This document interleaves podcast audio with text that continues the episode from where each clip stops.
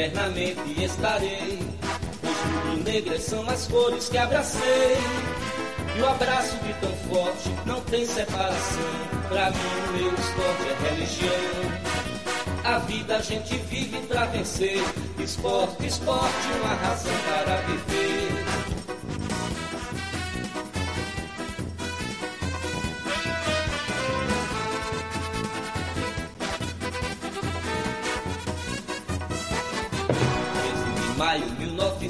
1905, dia divino em que Guilherme Piaquino reúne no Recife ardentes seguidores, esta nação de. Bom dia, boa tarde, boa noite, galera. Sejam bem-vindos a mais uma live do, pod, do podcast da, do Vozes da Arquibancada. Eu sou Lucas Bastos Estou aqui na companhia de Manuel Bastos, Nenel e Eduardo Andrade. Senhores, boa noite, sejam bem-vindos. Boa noite, boa noite a todos aí. Ainda a galera ainda tá chegando por aí, só Vanildo Melo, nosso amigo aí de sempre aí que tá por aí já. É, e vamos embora que pauta quente, né? Pauta quente, tem muito assunto para falar. E ainda tem o jogo do Leãozinho domingo, né? Vamos embora. É, bom dia, boa tarde, boa noite, galera. Prazer estar aqui mais uma vez com vocês. Vamos nessa, falar de esporte, notícia, informação, jogador saindo, jogador chegando, pré-jogo, enfim. Hoje vai ser. Boa. Tem mais um integrante aqui da bancada que acabou de chegar. Vou colocar ele aqui na tela. Marcelo, seja bem-vindo, Marcelo. Boa noite. Valeu, Luquinhas. Boa noite aí pro pessoal, pra Dudu, Nenel, também para você. E bora aí falar, porque hoje eu acho que tem mais notícia boa do que, do que ruim, né? Se vocês vão concordar. Hoje realmente as notícias são mais positivas do que negativas. E aí, e tem muitas notícias, né? Além do jogo que a gente vai debater sobre o jogo, é... tem o giro de notícias que a gente costuma fazer aqui no início das lives ou no final das lives. Hoje a gente vai fazer logo no começo. Mas antes da gente fazer esse giro de notícias, Queria deixar aquele recado de sempre para a galera. Para seguir as nossas redes sociais, tá aparecendo aí no rodapé da tela para vocês, quem está nos assistindo. E também para quem nos escuta, já está acostumado, mas nunca é demais deixar o recado. O Vozes da Bancada Underline no Twitter, no Instagram, no TikTok e agora mais uma rede social, porque cada dia é uma rede social nova, né? E o Vozes da Arquibancada acompanha as tendências, não fica para trás, está sempre atualizado, sempre levando conteúdo de, de qualidade sobre o esporte para a torcida rubro-negra.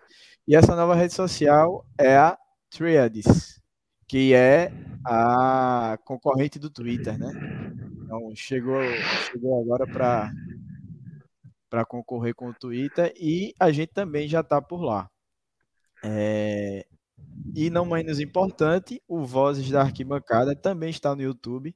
Vocês já podem deixar seu, seu like nessa live, se inscrever no canal, compartilhar essa live. Aproveita que tem aí o símbolozinho de compartilhar, já manda nos grupos do WhatsApp, é, é, tira uma, um print aqui, uma foto, marca a gente lá no, no Instagram, no Twitter, no Threads, enfim Deixa aí o, o, compartilhamento de vocês em todas as redes sociais, marca a gente lá que a gente com certeza vai repostar, beleza?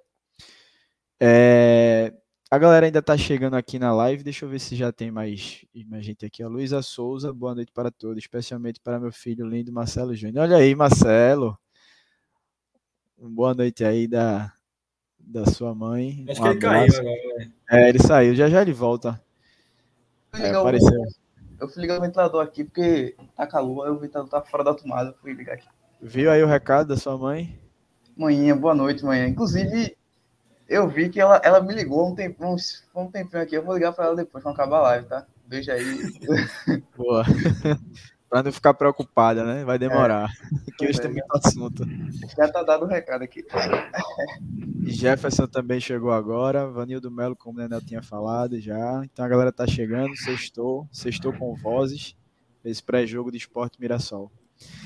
Galera, é, eu vou compartilhar aqui é, o nosso perfil do Twitter porque lá a gente compartilhou muitas, muitas notícias durante o dia de hoje.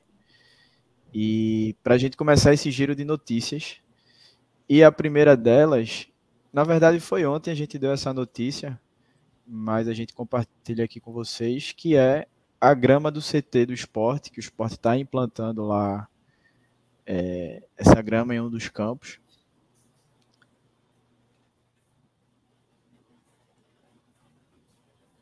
Deixa eu ver aqui. Pronto, apareceu. Quem tiver aí na, assistindo a gente, se tiver ruim a visualização para a gente aumentar o zoom, vocês avisam. Mas é isso, como vocês estão vendo aí na tela, o Sport assinou nesta semana o um contrato com a empresa responsável por implementar o piso sintético, o piso de aquele gramado meio só site ali, né? É, no CT, nos campos do CT José de Andrade Médicis. O nome da empresa, como a gente colocou aí, não foi divulgado, tanto no site do esporte, na matéria oficial que está lá no site do clube, não foi divulgado. Mas é informado que a reforma está orçada em cerca de 2 milhões de reais. E foi iniciado nessa quinta-feira, dia 6, essa implantação, e deve durar cerca de três meses. É, Marcelo, vou começar por tu. O que é que tu acha dessa desse investimento, né? Não deixa de ser um investimento na estrutura do clube. Muita gente acha que o, o que importa é só os três pontos, né? É a bola entrar, é o Wagner Love fazer gol, mas esse tipo de, de investimento no clube, lá na frente a gente vai colher os frutos. Então, como é que tu enxerga essa, esse movimento do esporte em sua estrutura? Pouquinhos assim, é, o esporte já teve momentos em que era uma das, não vou dizer do país, mas pelo menos da região, era, era o, o time com mais estrutura da região, é um time que não devia nada a ninguém em relação à estrutura.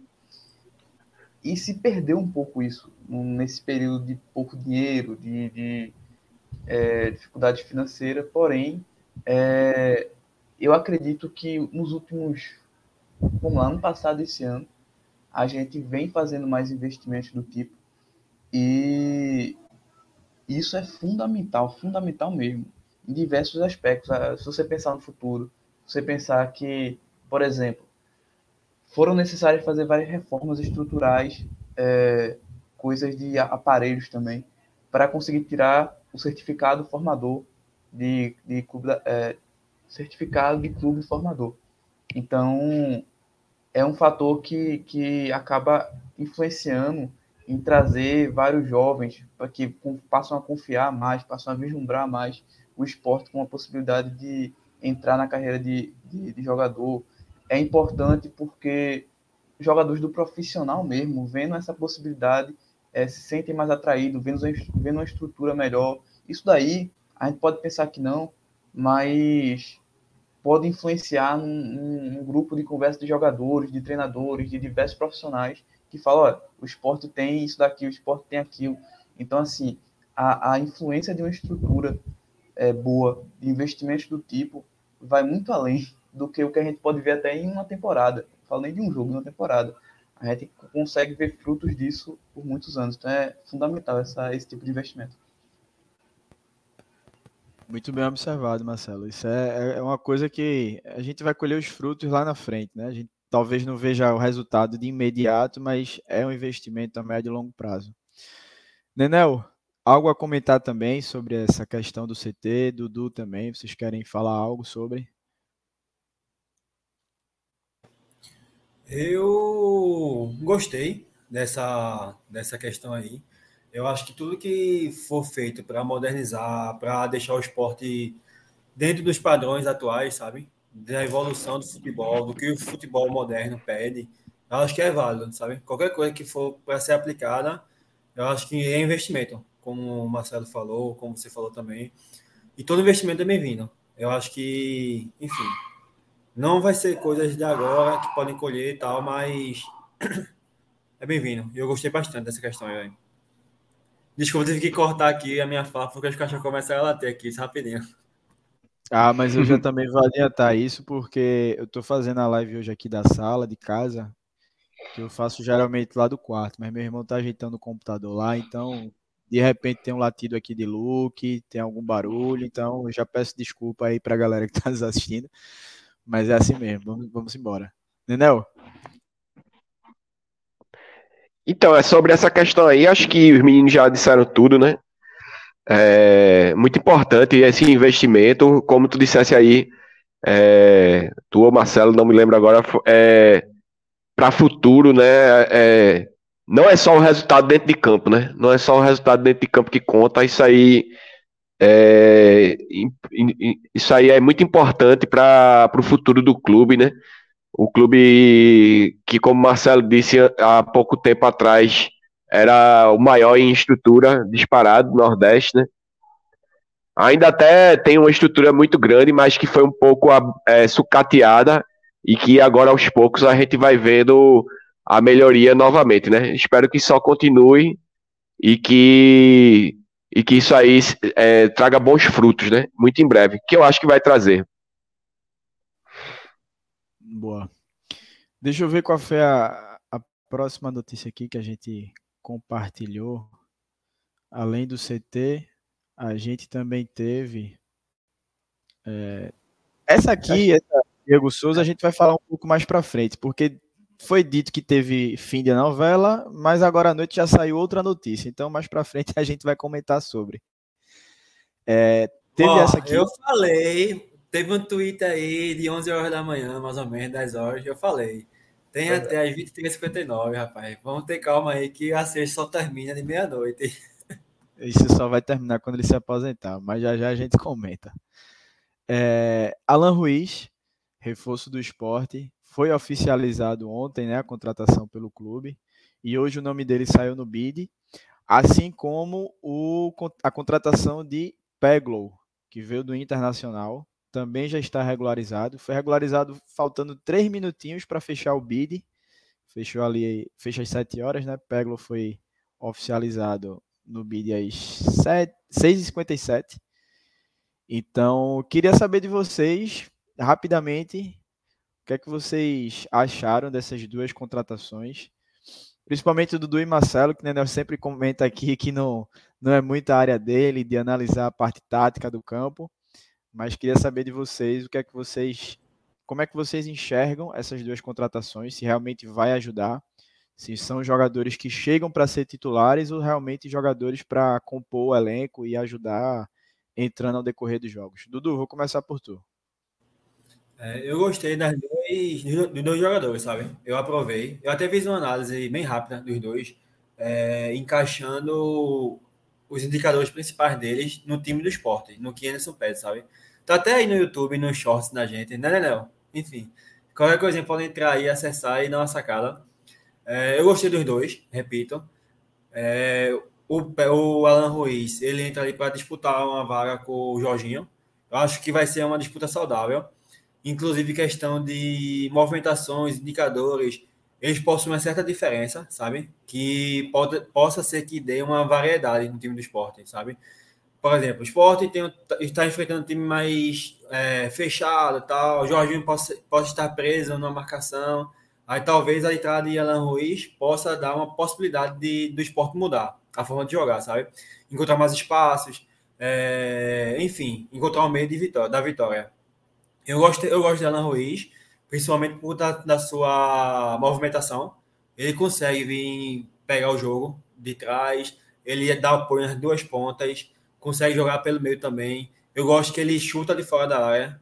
É uma questão importante também, porque o esporte enfrenta times muito fechados e esse chute de fora pode ser uma saída, né? Para furar os bloqueios defensivos. Eu acho que Alan Ruiz chega para ajudar, e eu gostei da, da, do nome do, desse nome, sabe? E Pego também. Pego ele tem uma questão de ponta que eu gosto muito, é os um contra um. Ele, ele tem uma velocidade considerada e consegue para cima dos adversários, sabe? E o esporte tem essa dificuldade. Eu acho que só Labareda ele tem um indicador um contra um mais forte. O restante a gente tem essa, essa, essa dificuldade e acho que Pego ele vai suprir essa, essa, essa deficiência do esporte. Inclusive, até na movimentação do time também, ele consegue jogar com amplitude, fazendo com que a linha defensiva abra, né? Jogue mais espaçada. e possa ser que abra espaço para os laterais, para Cariús ou Filipinho. E são jogadores que chegam muito bem à frente, sabe? Eu acho que isso pode ser uma movimentação muito boa, muito bem aproveitada também. E ele e o Pego também, ele gosta de levar para cima da área ou para, sabe? E ele tem uma uma questão melhor que é o assistência. Ele consegue fazer uma jogada, trabalhar uma jogada e deixar um, um centroavante ou um meia em condições de fazer o gol, sabe? Eu acho que pode casar bem também, incluindo com a saída de Juba. Eu acho que ele pode fazer essa função pelo, pelo lado esquerdo e servir bem. Tanto Wagner, centroavante, quanto o Alan Ruiz, por exemplo. Alan Ruiz, como eu falei, quando eu falei de, dele, ele tem uma, um bom chute de fora da área, sabe? Aí possa ser que tenha jogadas trabalhadas, que pegam, desenvolvam a jogada e é, toque para Alan Ruiz. Enfim, são possibilidades, né? Mas, repito, eu gostei das duas e eu vejo com bons olhos é, o encaixe deles no time de Enson. Porque eu acho que o principal ponto é esse, sabe? Porque tem jogador que tem indicadores positivos, mas a forma que o esporte joga talvez não encaixe bem, sabe? Ou talvez o, a forma que o time jogue, o, os indicadores principais não encaixem. Deixa eu ver, eu tô um Matheus Vargas, por exemplo. Beleza que ele tá, ele tá numa fase péssima, não entrega nada do que entregou no Fortaleza, mas ele, no último jogo, na derrota, a função que ele cumpriu em campo, não, não ele não tem indicadores, sabe, para aquele papel dele. Só dando um exemplo. Eu acho que é importante analisar esses dois jogadores como um encaixe no time de Enson. E eu repito mais uma vez, acho que pela terceira vez, eu gostei dos dois e vão ser bem úteis nessa campanha. Eu confesso que Peglo não gostei muito, não. Espero que ele queime minha língua. Mas eu acho um jogador muito, muito, muito comum. Surgiu bem no Inter, na base do Inter, a seleção brasileira, mas depois. Eu acho que é aquele processo de transição, né? Da base para o profissional, que aí ele realmente não conseguiu desempenhar bem. Mas já o Alan Ruiz eu, eu, eu curti mais. Marcelo? O é primeiro esse grande comentário de Casalino. É, perguntando, perguntando aí, será que ele tem velocidade na Night? Eduardo entende isso. Inclusive, depois Dudu pode comentar mais sobre isso. E sobre a contratação dos dois, eu gostei também, tá? Eu acho que os dois foram, principalmente Alan Ruiz. Pego, é, até Jefferson perguntou aí se Pego chega para substituir Juba. Veja, Pego, na minha visão, veio para ser um reserva, reserva que Juba não tinha. Com Juba saindo, precisa ter outro cara para ser titular. E Pego o seu reserva desse cara. Eu acho que para essa função de reserva, de entrar no segundo tempo, como ele tem essa característica que o Dudu já falou, de partir para cima, de driblador, em uma Série B, eu acho que ele pode funcionar sim. Agora, não é um cara para ser titular. É um cara para ficar para ficar realmente entrando no segundo tempo e, e às vezes botando fogo em um jogo que, que o esporte está precisando dessa movimentação. E além disso, eu queria comentar Marcelo, que. Oi, pode falar. Desculpa te interromper rapidinho. Eu acho que teu ventilador tá pegando aí no microfone. eu vou ajeitar aqui 10 segundinhos, rapidinho. Pronto, então deixa eu só passar logo a palavra para Nenel para saber a opinião dele sobre esses dois reforços. Dos... Reforços não, né? que eu acho que reforço é aquele cara que realmente tem um peso mesmo que chega para ser titular. Dessas duas contratações, Nenel, o que é que tu acha? Então, é eu assim, como já foi dito também aí, né, por, por tu mesmo, eu não sou muito entendedor da, da bola, da tática, do plano de jogo. Mas, assim, é, as informações que eu tenho, principalmente de Alan Ruiz, elas são muito positivas, né? Não, acho que não é um jogador qualquer. É, ele não, não é um cara que está vivendo no passado, né? Ele acabou de, de ser um destaque de um campeonato europeu, né? Então, acho que isso qualifica muito ele, né? Ele, e ele jogou numa equipe que não era das maiores, mas mesmo assim ele foi destaque de um campeonato que tem Porto, Sporting, Benfica, ou seja, equipes qualificadas, né? Então eu confio muito, gostei muito da contratação de, de Alan Ruiz. Falando de Peglo, eu realmente conheço muito pouco, praticamente nada. É, só tinha ouvido falar dele.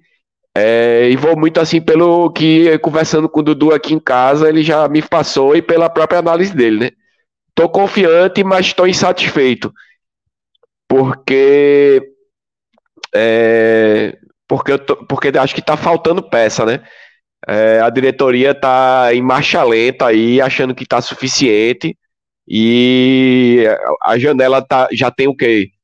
Cinco dias de aberta, é, desde segunda, não é isso? Então, desde segunda a janela está aberta e, e até agora só apareceu esses dois, né? Então vamos embora, mas pelo menos é bom que a gente sabe que o time deve vir um pouco desfal, desfalcado da, de novo nova, na, no domingo, mas a gente já tem opções para estrearem, né? O que é positivo. Então, estou confiante. Até sobre Essa é questão. Desculpa, ah, Marcelo, vai. Eu ia complementar, né, alguma coisa que eu é, Conclui aí, Marcelo, isso. Já ia concluir. Que é sobre o pessoal estar tá disponível para entrar. Eu acredito que Alan Ruiz não esteja. Tanto é que eu não estava tão ansioso pela regularização dele. Ele chegou agora junto com o Diego Souza e acredito que não deu tempo dele se condicionar ainda. Porém, Pego já está aí pelo menos duas semanas. Então, Pego eu acredito que é, era, uma, era uma regularização que eu estava mais ansioso para acontecer, porque eu acho que ele, ele sendo regularizado como foi, ele já vira opção é, para o jogo de domingo.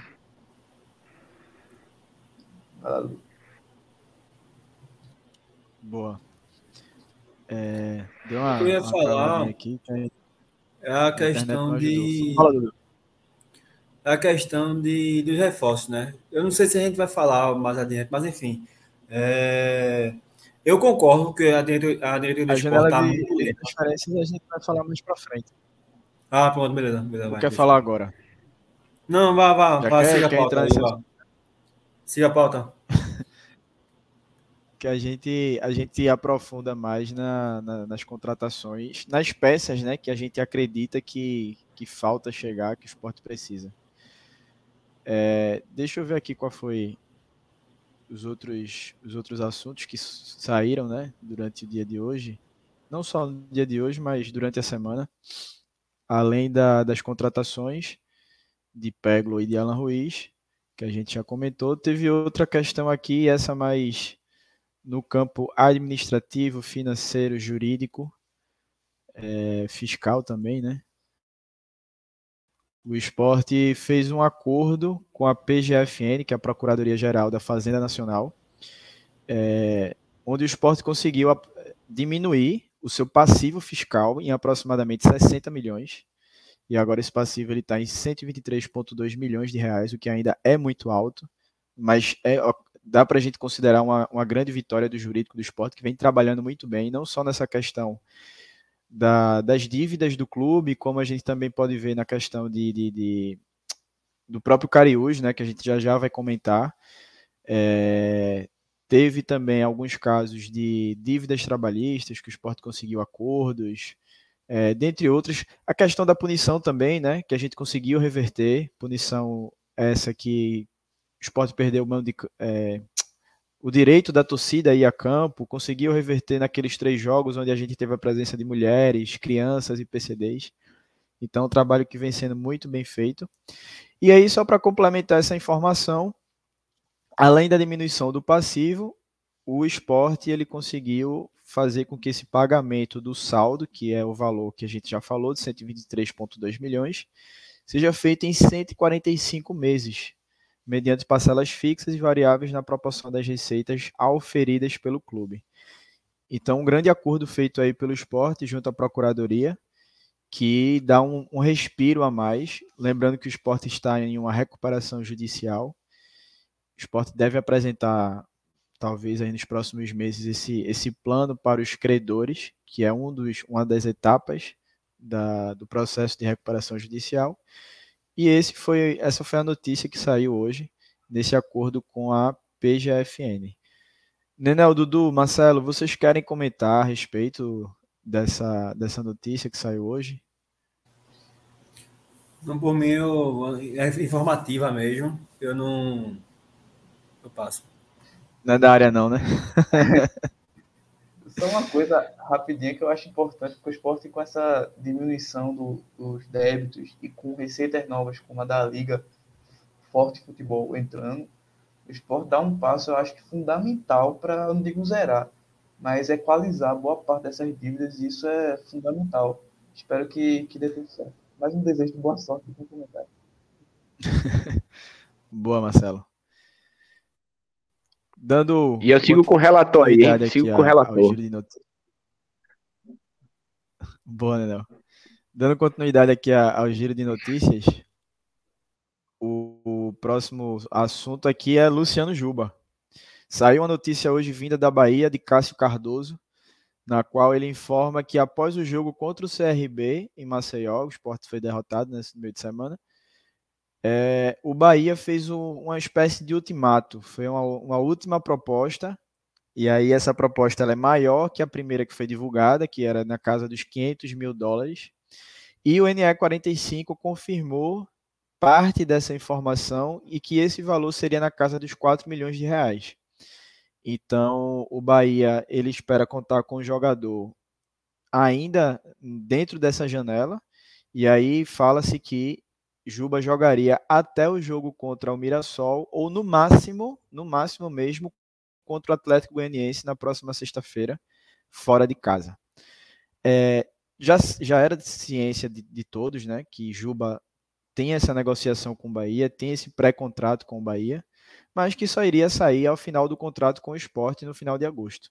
E o esporte bate o pé, dizendo que realmente só libera Juba ao final do seu contrato não, não quer perder o jogador agora, até por questão da, da Série B está rolando, poder contar com o jogador em mais partidas, e é um dos pilares do time, né? Então, Nenel, é, como é que tu vê ainda essa, essa novela, no caso Juba? Tu venderia ele por esse valor que saiu? Se tu tivesse a caneta na mão lá de Yuri Romão, tomar a decisão, 4 milhões de reais, ou tu realmente preferia permanecer com o Juba até o final do contrato? Um momentinho, Bem, na minha...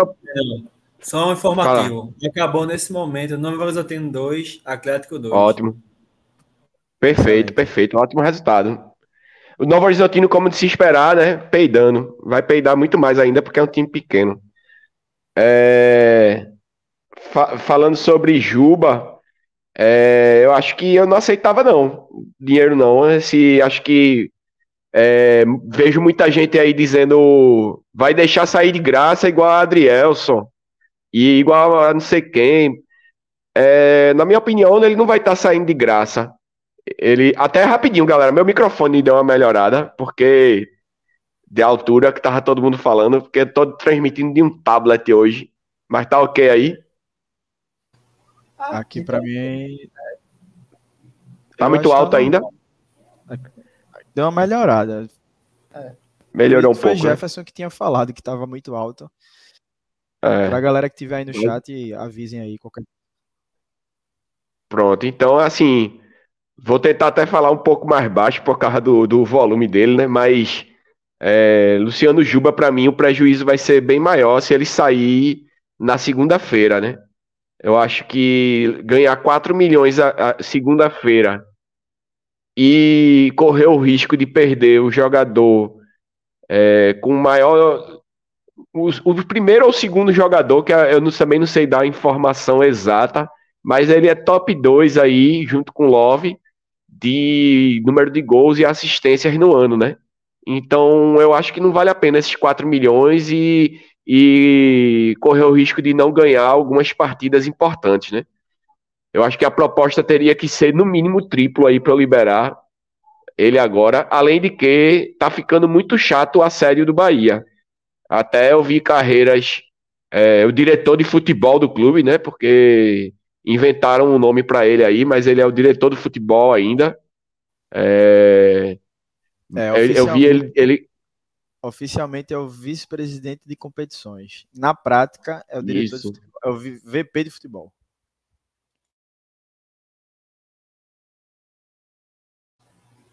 Travou? Acho que travou, o Nenel, não foi? É, o Nenel deu uma travada aí. É, Dudu, comenta aí essa situação de Juba enquanto o Nenel volta e a gente vai girando a, a pauta aí para Marcelo falar em seguida. Eu me baseio muito, tipo, a quantidade de jogos que ele ainda tem pelo esporte, sabe? Eu não sei se ele vai ficar até o final do ano. Não vai ficar, até agosto, né? Eu acho. Quanto qual é o recorte de jogos, sabe? Será que compensa mesmo? O esporte, questão financeira, como é que o time tá? O clube tá? Eu sei que ele é super importante, é um dos pilares da equipe, artilheiro, assistência, questão tática também. Ele é um, uma peça fundamental, um dos pilares, como você mesmo disse. Mas eu me apego muito ao questão financeira mesmo, de fato, ao esporte, porque a gente sabe que a situação financeira do esporte não é das melhores. E, apesar que está melhorando, tem questão de recuperação judicial, tem a questão de patrocínio, ou no horizonte está se abrindo, né? Como dizem. Mas eu me apego muito a isso, sabe? E eu sei que eu, eu confio muito que, independente de Juba, o, a, o acesso do esporte está bem encaminhado, sabe? Aí, ok, ganhar 4 milhões agora, 3 milhões, sei lá. É, ou não ganhar nada e ter ele por quantos jogos? Por 5 jogos, 6 jogos, sabe? Eu acho que eu ia mais por essa linha, sabe? E eu acredito que o esporte tem no seu elenco é, peças que possam, de certa forma, é, diminuir essa falta dele, sabe? Amenizar de alguma forma. Eu acho que a questão de pontos disputados, de jogos que vão ser disputados sem ele nesse período, que a gente vai perder sem ele, eu acho que a questão financeira compensaria, sabe? Eu estou muito nessa linha. Eu penso muito na questão financeira do esporte mesmo, de fato, e que eu acho que a quantidade de jogos é muito curta. Eu vou, eu vou até aqui olhar a tabela. Enquanto que Nenel termina, eu vou olhar só para pegar o número exato de jogos. Ele sairia quando? Em agosto, Lucas? Ó, Félix Soares diz aqui nos comentários que ele jogaria até o final de agosto, indo até a 27 rodada contra o Criciúma, dia 28 de agosto, porque o contrato dele vai até o dia 31. Então. 27 seria... a gente tá em qual rodada agora? 16, né?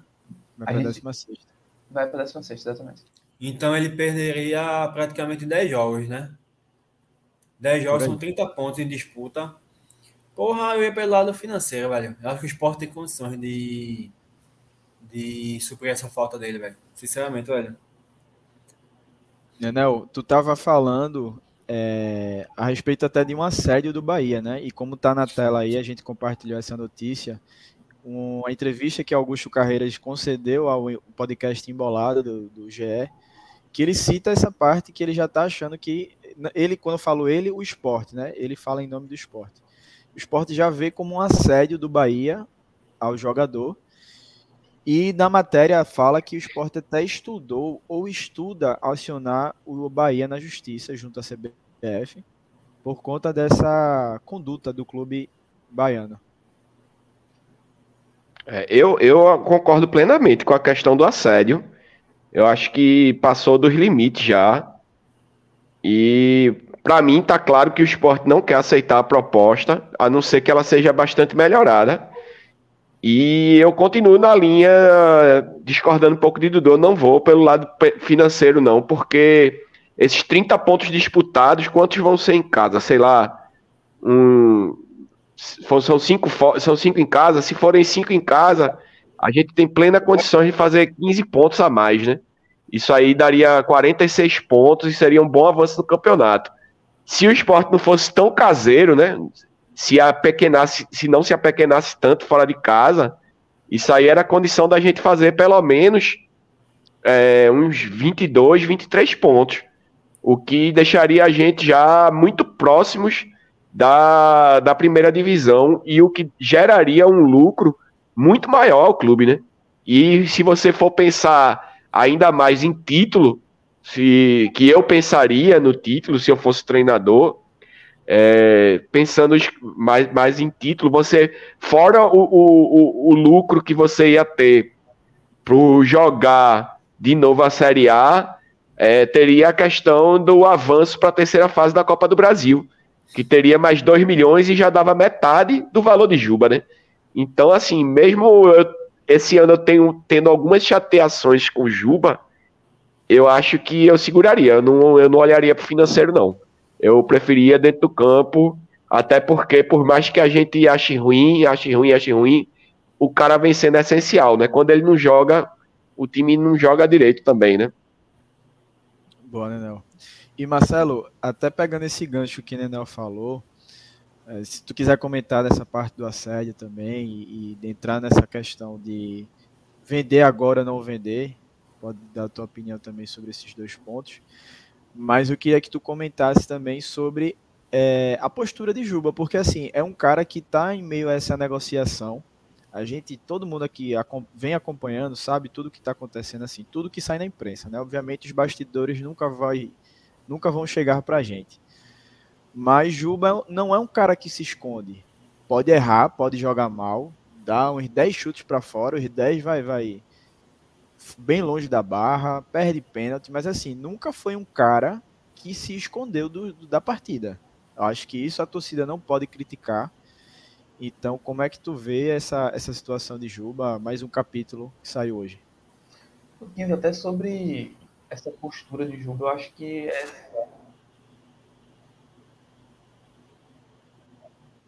Ficou mudo, Marcelo. Agora, vocês estão me ouvindo? Eu tirei o. Pronto. Eu tirei o fone aqui, mas acho que vai ficar melhor. É... Deixa eu só aumentar aqui o volume. Eu acredito que a postura de Gilberto é exemplar. Eu acho que ele, além de estar tá sempre dando 100% dele, ele é um cara que até fisicamente evoluiu bem, então ele mantém uma intensidade durante o jogo. E até quando ele joga mal, a gente vê é, jogada aos 44 segundo tempo, o Juba correndo para pressionar o marcador. Então, assim, é, a postura dele dentro de campo é exemplar. Fora do campo, é como o Luquinhas falou, é muito difícil a gente até dizer alguma coisa mais profunda, porque a gente não sabe direito como é que foram essas negociações, se o esporte demorou demais para falar com ele, se o esporte é, quis fazer uma proposta para ele muito baixa. Não tem como a gente ter certeza sobre isso.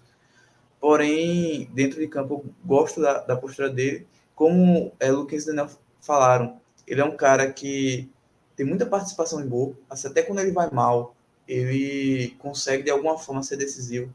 Ele é o jogador, inclusive, Daniel falou que era ele o Love. Ele é o jogador que tem mais participação em gol do que Love, inclusive. Porque é, ele tem 19 gols e 15 assistências. Então, Love acho que tem 21 gols e 10 assistências, alguma coisa do tipo. Então, o Juba ainda tem um pouquinho mais. E sobre a, a, negociação, confesso que eu estou um pouco na dúvida. Eu acho que eu estou quase no meio termo entre o Dudu e Nenel. Porque, normalmente, se fosse um, um, um, Se ele tivesse contrato até o final do, da temporada, até o final da competição, sem dúvida eu preferiria que o Sport recusasse a proposta de 4 milhões. Porém, é, são pouco, poucos jogos, né? São 10 jogos, 10, 11 jogos, vamos botar assim, a mais. E é, eu acho que a gente tem que ser muito até frio. A gente não, né? O pessoal que vai escolher isso daí, se vende ou não, porque tem que botar na, na ponta da caneta a quantidade de jogos, é, o valor que, que pode receber, o quão importante seria esse valor. Porque se realmente se o esporte está bem, tranquilo, é, Cadê o comentário aí de Wellington Santana? Gente, não sejamos inocentes. Juba não dará 100% até o final do seu contrato. Não por falta de caráter. Isso já demonstrou que tem. Mas por ser natural isso. Eu fecharia esse negócio. O Wellington, vou te dizer que pela mentalidade de Juba, eu acredito que ele possa sim tá? É, dar o 100% dele até o final do contrato. Pela mentalidade que ele demonstrou até agora. Posso até estar errado, ele pode até se desconcentrar, o que seria é, normal, digamos assim. Porém, eu acredito que ele sim vai dar, daria o 100% dele até o final do contrato. Mas, voltando aqui, eu acredito que tem que se botar realmente na ponta do lápis. O, o quanto esse valor que vai ser da venda, seja 4 milhões, seja 5, seja 3, o quanto esse valor é importante para o esporte. O esporte está precisando recompor o prejuízo pela punição, por exemplo, é, do, dos torcedores. Ah, então vende por 4 milhões retoma aqui para seguir um planejamento é, que já devia ter que contar com esse prejuízo, mas se não, não, fugiu do planejamento, então para recompor, bota aqui. Se não, eu manteria ele ao máximo, porque é um cara que realmente, é, como o Fábio até, até falou aí, ele é um cara que faz gol tudo que é jeito, até contra, né? Então, é um cara que realmente vem sendo muito decisivo e eu manteria ele o máximo possível se tiver tudo ok em relação às contas. Ó, essa questão dos jogos, eu olhei aqui agora, até para responder a Nenel também. São 11 jogos, são 5 na ilha, sabe? São 5 jogos comandante, ou seja, são 15 pontos de disputa. Eu acho que o esporte, porra, no elenco, velho, é claro que tem a toda a sua importância. Mas questão tática, o esporte tem como, como substituir, sabe? Eu acho que o, até os adversários que o esporte vai enfrentar, eu acho que daria para enfrentar e o esporte receber essa grana, sabe? E eu concordo com, com o comentário, a questão de Juba não focar 100%. Não é nem foco proposital, sabe? É questão de é comum, até para dividir uma bola. O cara não vai dividir uma bola, poder se machucar e melar o negócio, sabe? É isso aí, não é nem de como, como eu falei, não é de, não é de propósito, não, pô, é algo inconsciente. Ele vai tirar o pé em alguns jogos. Ele não vai, enfim, por, por conta da negociação que já está concretizada, sabe? Eu acho que fazendo essa conta, eu concordo com o Nené a questão da importância do acesso. Não tem grana que troque, que possa ser trocada pelo acesso. Mas nesse caso específico, eu acho que é válido, velho. Eu acho que eu pegaria esses 4 milhões por conta desses 11 jogos, por conta de 10 jogos. Uma série B que o Sport já tá com, com acesso encaminhado, sabe? O Sport não precisa Porra, só se o Sport fizer muita merda, velho, para o Sport não subir, sabe? O Sport precisa errar, sair errando tudo a partir de agora, velho. E os times precisam acertar também para o Sport não conseguir o acesso, sabe? Eu posso estar sendo muito soberbo, tá? posso estar com a confiança muito alta, posso quebrar a cara com isso, mas eu não acredito, velho. Eu acho que compensaria. Eu acho que eu já aceitaria a proposta e já ia na segunda-feira, eu pegava a grana e pegava e investir mais um, pelo menos, sabe? Embora já tenha Pego, agora ele vai entrar, tem Alan Ruiz, tem Felipe que pode fazer a função, mas com essa grana eu investiria no nome a mais, sabe? Eu, só para a gente encerrar essa, esse assunto, a gente passar, para o próximo, eu vou bem contrário ao que Dudu falou, bem contrário mesmo, porque eu acho que o acesso do esporte não está encaminhado, e aí eu vou dizer por quê apesar da gente estar tá deslanchando na Ilha do Retiro e há pouco tempo é, é colida ali, né, com, com o Vila Nova, perde só no saldo de gols. Mas vale lembrar que a gente perdeu Wagner Love por alguns jogos. E se essa lesão de Wagner Love começar realmente a ser um problema maior, a gente está para perder um primeiro ou o segundo jogador mais decisivo do time, e eu não acredito que a gente tenha uma peça talvez taticamente funcione, mas questão de decisão de gols e assistência, eu, a gente não tem o um substituto à altura de Juba. Eu não confio em Peglo para ser esse cara. O impacto para o mesmo, o mesmo impacto que Juba tem no time em relação a números mesmo, gols e assistências, e até o diálogo que ele consegue fazer ali com o próprio Cariús, eu não acredito que a gente tenha essa peça de reposição no elenco. Então, por isso que eu tenho um pouco mais os pés no chão em relação ao acesso do esporte, justamente por conta dessa questão das duas peças. Não estou dizendo que o esporte não vai subir, eu acredito que vá. Mas eu vejo diferente de Dudu por conta disso. Alan Rui chegou, pode ser um, grande reforço, mas a gente precisa ver jogar. Peglow, como eu disse, não acredito que seja esse cara para substituir a altura. E eu não sei se esses 4 milhões a gente conseguiria trazer é, peças de reposição à altura, não, tá? A gente tá vendo aí o esporte sofrendo no mercado, e aí seja por incompetência da diretoria de futebol, seja pelo mercado realmente está difícil, eu vejo dessa forma. É, tem outra, uma outra pauta aqui que antes da gente encerrar o giro de notícias do, da semana do esporte, que é sobre a Umbro. Yuri Romão, ele deu entrevista à, à Rádio Jornal, falando um pouco do contrato com a Umbro, e aí eu vou colocar o vídeo aqui para vocês. É, tem a fala dele, deixa eu ver se vai sair com o som. Se não tiver com o som, vocês avisam aí, tá, galera, na, nos comentários. Umbro tem um contrato terminando até o final do ano já existe alguma coisa próxima de uma renovação ou orador? A empresa de material esportivo nós, desde abril, nós temos uma, nós abrimos uma, uma concorrência, né? É, como deve ser feito, ou seja, até para a gente poder entender o que é está acontecendo no mercado, visto que o contrato hora vigente, ele é um contrato que nós herdamos, tá? É, então, que faz, fazer necessário que a gente conhecesse o que o mercado quer oferecer, tá? É, a Umbro, atual fornecedora, foi sempre um, um parceiro muito importante do clube, né? mesmo antes da nossa gestão, então a nossa chegada também não se mostrou diferente. É, os valores ora apresentados são valores muito ruins, muito ruins. Então, para que a Umbro possa permanecer, né, é, ela precisa melhorar os números. E isso já foi feito, já existe uma proposta deles sendo analisada pelo departamento de marketing. Possivelmente, nos próximos dias, a gente vai tomar a decisão. Existem mais duas outras é, empresas e a gente vai tomar a decisão de qual, com qual a gente segue. Mas, por enquanto, é, é, a gente não tem essa, essa definição. Mas reafirmo, a Umbro foi, foi e tem sido um grande parceiro. Só precisa melhorar as questões numéricas. Então tá aí, galera. Fala de, de Yuri sobre a Umbro. Como ele também citou, tem mais duas opções aí, possivelmente negociando com o esporte.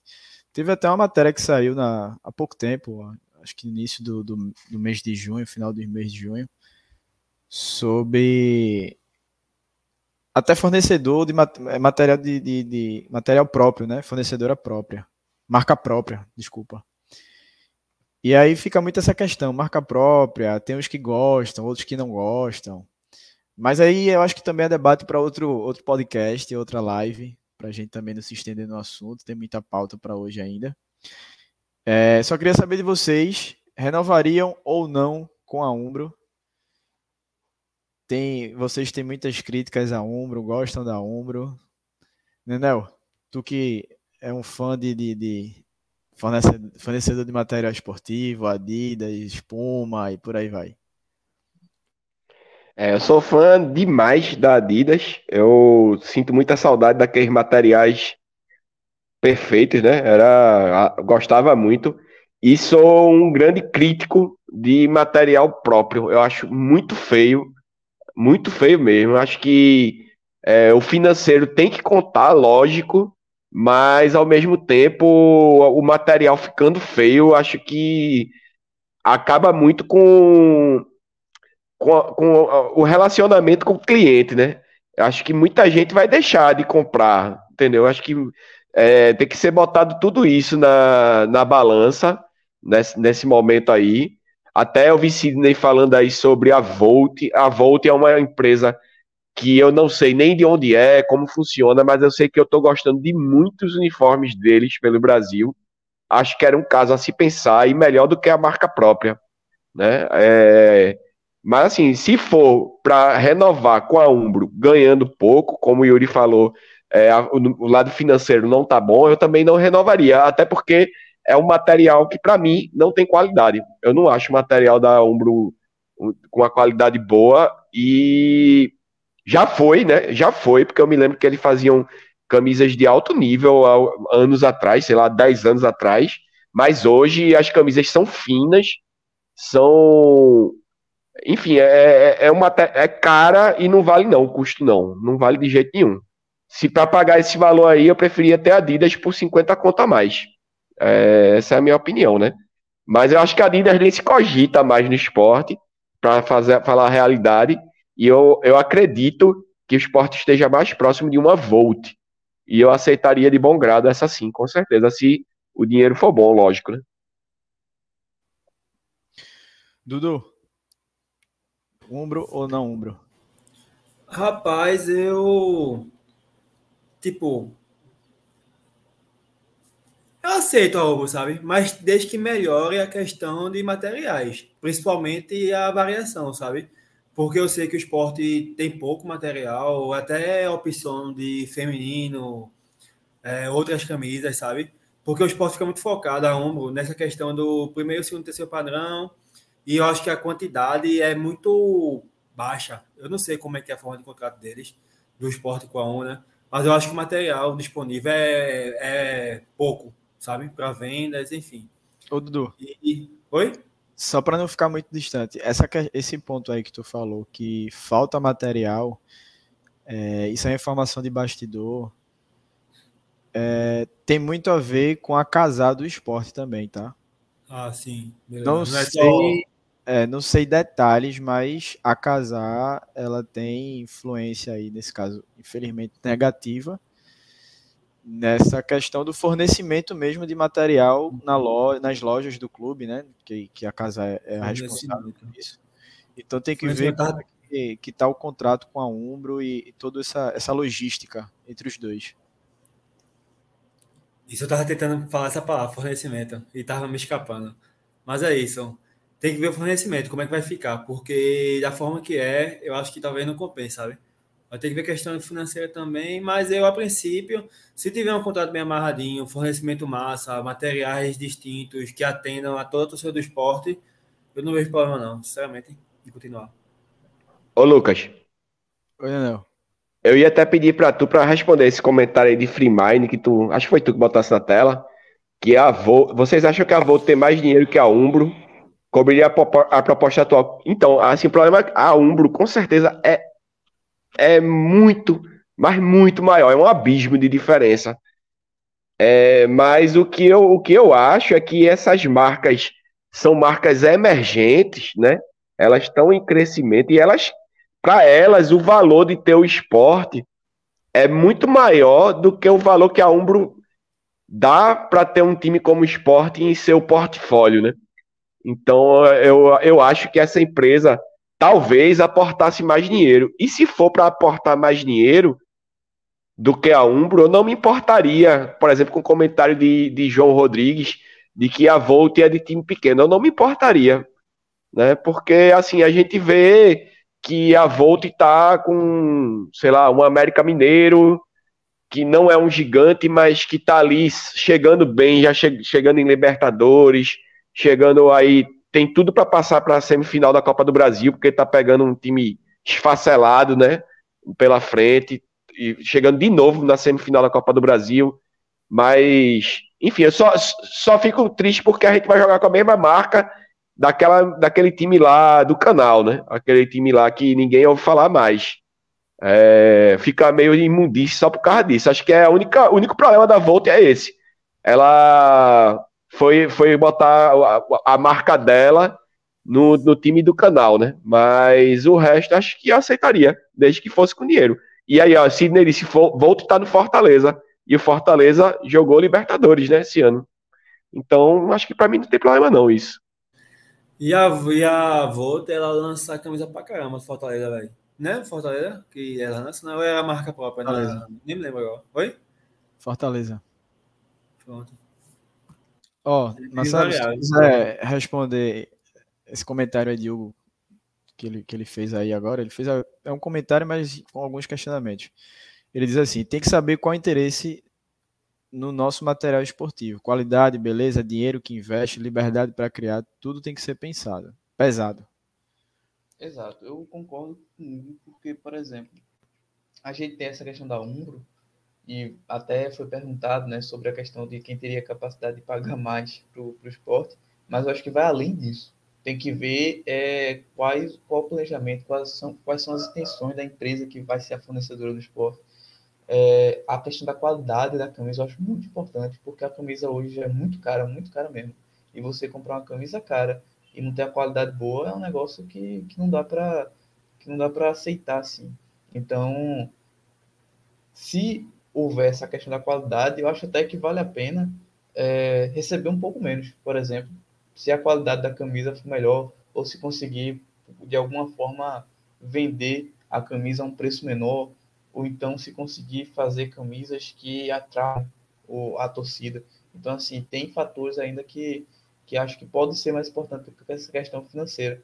Agora, no caso da Umbro, como o Yuri falou, é, se, eles, se eles fizeram uma proposta realmente baixa, somado ao fato do material não ser, não é que seja ruim, tá? A gente já teve fornecedores piores em relação ao material, mas algumas vezes ainda é falha, ainda não é da, da melhor qualidade possível, e se soma a esse pouco valor. Então, acho que não faz sentido renovar dessa forma. Porém, em relação à Volt, eu até pesquisei aqui os times que a Volt é, fornece, né, o, o, material. Vou falar aqui, tá? Rapidamente. O América Mineiro, como vocês já falaram, Botafogo de, de São Paulo, de Ribeirão Preto, o Criciúma, o CSA, o Figueirense, o Fortaleza, o Remo, o time lá da quarta divisão e o Vitória. Então, assim, é, tem um, um, um, uma gama de times interessante até, tá? Eu acho que tem time aí na primeira divisão, tem time na Libertadores, Sul-Americana, que nem, que nem o Fortaleza. Então, assim, é, não acho tão. Não acho que é uma, uma patrocinadora de time pequeno, não. E mesmo se fosse, acho que é natural que eles quisessem crescer, né? Então, para crescer, é bom sempre galgar times maiores, times que possam ser mais relevantes. Eu acho que, como o Nenel falou, pode ser que isso seja bem mais importante para. Pode ser não, é, certamente. É bem mais importante para a Volt é, patrocinar, patrocinar, fornecer material para o esporte do que seria para a Umbro, que é uma empresa já estabelecida. Boa. Só respondendo ao comentário de João Rodrigues, eu particular, ele pergunta, né, se uh, ele diz que a New Balance seria uma das duas que estão interessadas no esporte. É verdade. Eu, Lucas, confesso que não vi nada sobre a New Balance. É, eu vi a New Balance, se eu não me engano, não sei se ela fechou ou estava para fechar com o São Paulo. Porque o São Paulo estava terminando o contrato com a Adidas e aí não sei se o São Paulo renovou com a Adidas, mas enfim, eu vi algo da New Balance sobre o São Paulo. Com o esporte, não. Confesso que não vi nenhum movimento, nenhum. Até ventilar assim, o nome da New Balance nesse possível fornecedor de material esportivo novo. Eu não vi.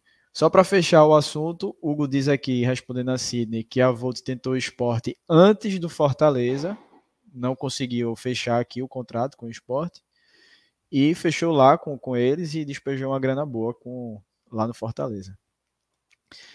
É, só para a gente encerrar o giro de notícias, que hoje realmente o esporte nunca falta assunto, né? Mas é, hoje realmente pipocou de assunto. E aí, esse assunto, querendo ou não, é pauta. Muita gente vai ficar chateada aí no, no, no chat, ou alguns vão gostar, mas é sobre o esporte. Até porque foi o VP de competições Augusto Carreiras que deu essa, essa entrevista. Então a gente vai vai falar aqui, vai comentar, mas de forma rápida, até para a gente também não se estender nesse assunto, porque realmente viram uma novela mais do que já está uma novela. Então, o que tá, o que eu vou colocar aqui na tela para vocês é uma fala de carreiras a uma embolada sobre Diego Souza. É, Yuri Romão ele falou hoje cedo para a Rádio Clube, dizendo que por ele esse assunto estava encerrado no clube, que não foi demandado por Anderson, pela comissão técnica, a vinda, a contratação de Diego Souza. Mas hoje à noite saiu no GE essa fala de carreiras onde ele diz que entrou em contato com o Diego por duas vezes, mas nada oficial perguntando por uma volta ao clube, foi algo bem formal, sabe? Mas ele diz que é, haverá uma videoconferência entre Departamento de Futebol, Diego Souza e Anderson Moreira até para realmente bater o martelo. Acredito que para saber como é que está Diego Souza, e aí eu vou colocar a fala de carreiras, ele, ele vai explicar melhor. Mais uma vez, se vocês acharem que, que tinha, olha, vamos... o áudio não está legal, vocês avisem, por favor vamos tentar ser bem objetivo com, com, relação a essa situação de Diego Souza. Porque como ele é um ídolo aqui do clube, não é? então tem muita gente que às vezes quer mexer nesse caldeirão, quer mexer nessa panela e termina azedando a feijoada. Não é? Porque quem está tratando diretamente com o Diego Souza sou eu. Eu tenho uma relação pessoal com ele. Falei com ele em duas oportunidades. Uma 15 dias atrás, para saber como é que ele estava, qual era o projeto de vida dele, não é? como é que estava a recuperação. Ele é um atleta que passou por uma cirurgia no início do ano, não é? então estava se recuperando, tinha voltado já a treinar. O esporte consultou o departamento médico do Grêmio para saber das condições clínicas de Diego Souza, não é? saber se ele estava, como é que tinha sido a cirurgia, que tipo de cirurgia ele tinha sido submetido, não é? se ele estava apto já a voltar. Não é? Diego, na época, me informou que tinha o Renato Gaúcho, treinador do Grêmio, tinha interesse na renovação do contrato dele, na prorrogação do contrato dele até o final do ano, para ele permanecer no Grêmio, não é mais que com o passar, com, ele, com o passar do tempo, não é, o próprio Grêmio, não é, os dirigentes do Grêmio não demonstraram interesse na renovação do contrato de Diego Souza. Foi quando eu falei com ele pela segunda vez, né, demonstrando interesse, e ele colocou a disponibilidade de vir para o esporte. Ele tinha dois projetos, ou ele parava de jogar, ou ele viria para o esporte jogar aqui no Esporte Clube do Recife. É, é um atleta que todo mundo gosta, torcida gosta, imprensa gosta, é um atleta que não tem o que, o que apresentar, o que se justificar aqui em Recife. Né? É um atleta que já fez por onde em algumas temporadas aqui. Não é? A gente entendia que Diego Souza era um jogador que podia ser extremamente útil pra gente. Nós começamos um processo de discussão com a comissão técnica. E qual foi minha última conversa com o Diego Souza? Não é pra gente marcar uma conversa por conferência, eu, ele e o treinador. Para que a gente conversasse de que forma ele poderia contribuir com o esporte, em que posição, como é que estava o recondicionamento físico dele, não é com quanto tempo ele poderia retornar aos gramados, a jogar efetivamente, a jogando como titular, não é? E essa conversa parou por aí. Não, é? não houve uma terceira conversa. Não, houve ainda uma terceira conversa. Estamos conversando com a comissão técnica. É? Se a comissão técnica enxergar que Diego Souza pode ser útil ao esporte dentro do esquema tático hoje montado, não é? tem um grande caminho para Diego Souza vir. Mas porque essa, essa conversa, essa videoconferência, ou essa conferência porque ele está fora do Brasil, é, não aconteceu ainda? Ou se está previsto já para acontecer, por exemplo, nessa semana? A gente vai definir isso não é de hoje para amanhã. Essa conversa e marcar, tem que ver como é que está a posição, a agenda lá de Diego, que ele está fora do país, não é? junto com a disponibilidade de Anderson também, porque às vezes você entra no processo de jogo, de concentração, não é de foco no, no, no jogo seguinte. Nos intervalos, essa seria uma semana que o esporte, em tese, não é, poderia ter uma semana de folga, mas a gente teve que cumprir ainda um jogo atrasado, que era o jogo da primeira rodada do Campeonato Brasileiro, que foi o jogo contra o CRB, que foi adiado em virtude do, das finais do Campeonato Pernambucano. É, todos os clubes folgaram no Brasil da Série B, é, exceto o Sport e o CRB, porque tiveram que fazer esse jogo que estava atrasado. No nosso, no nosso caso foram dois jogos, é, o Vila Nova também estava atrasado, então era um tempo que você tinha uma disponibilidade maior para fazer essa conversa, é, e a gente infelizmente não teve, com viagem, o jogo foi fora, é, você tem a viagem, nós fomos de ônibus para Maceió, são quase cinco horas no ônibus, é, mas ela deve acontecer nesse Pronto, tá aí a fala de carreiras, uma versão diferente da que o presidente do clube falou, né, mais cedo. E assim, eu não estou dizendo nem que é verdade ou que é mentira, mas esse final da fala dele era o que eu imaginava que aconteceria no início dessa semana.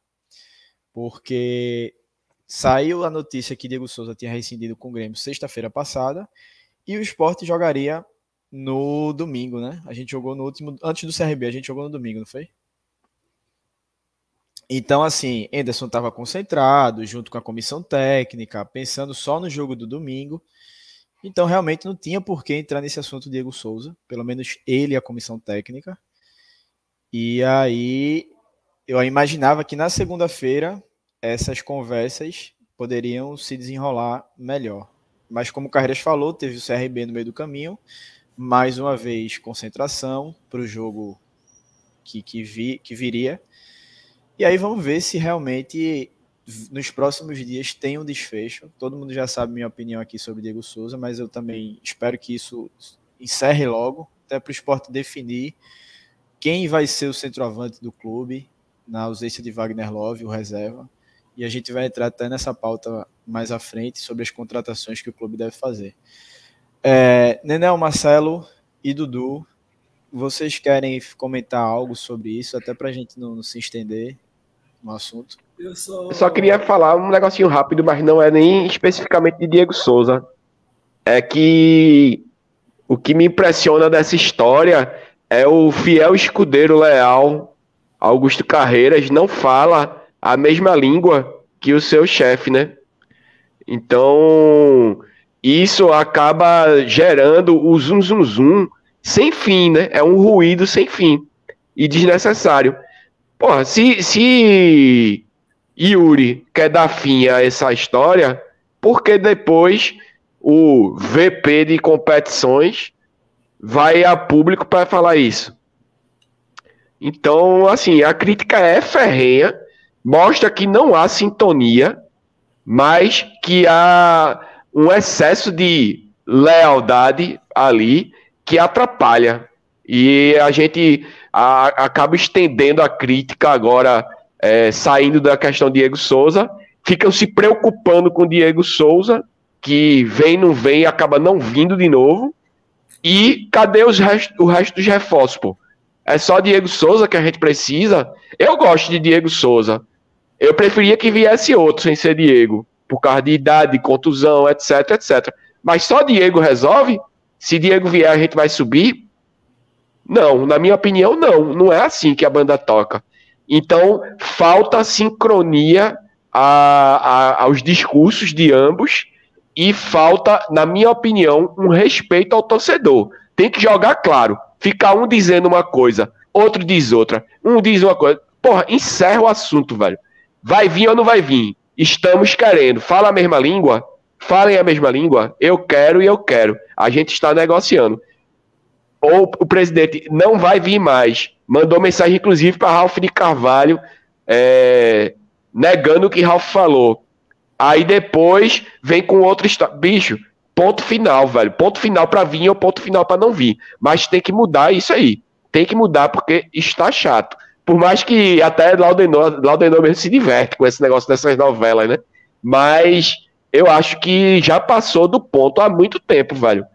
Tá, a gente tá precisando de jogador para ontem e a gente só fala a mesma coisa. A, a, os diretores vão a público para falar a mesma coisa. Diego Souza. Eu quero é que venham os reforços pro clube, sendo Diego Souza ou não, mas tá na hora de acabar com isso. Fala, Dudu. Não eu ia falar justamente essa questão, a falta de sincronia, velho. É incrível, olha. Como é que o presidente do clube fala um negócio meio-dia, seis horas depois, o cara que é tão próximo a ele vem e fala algo oposto.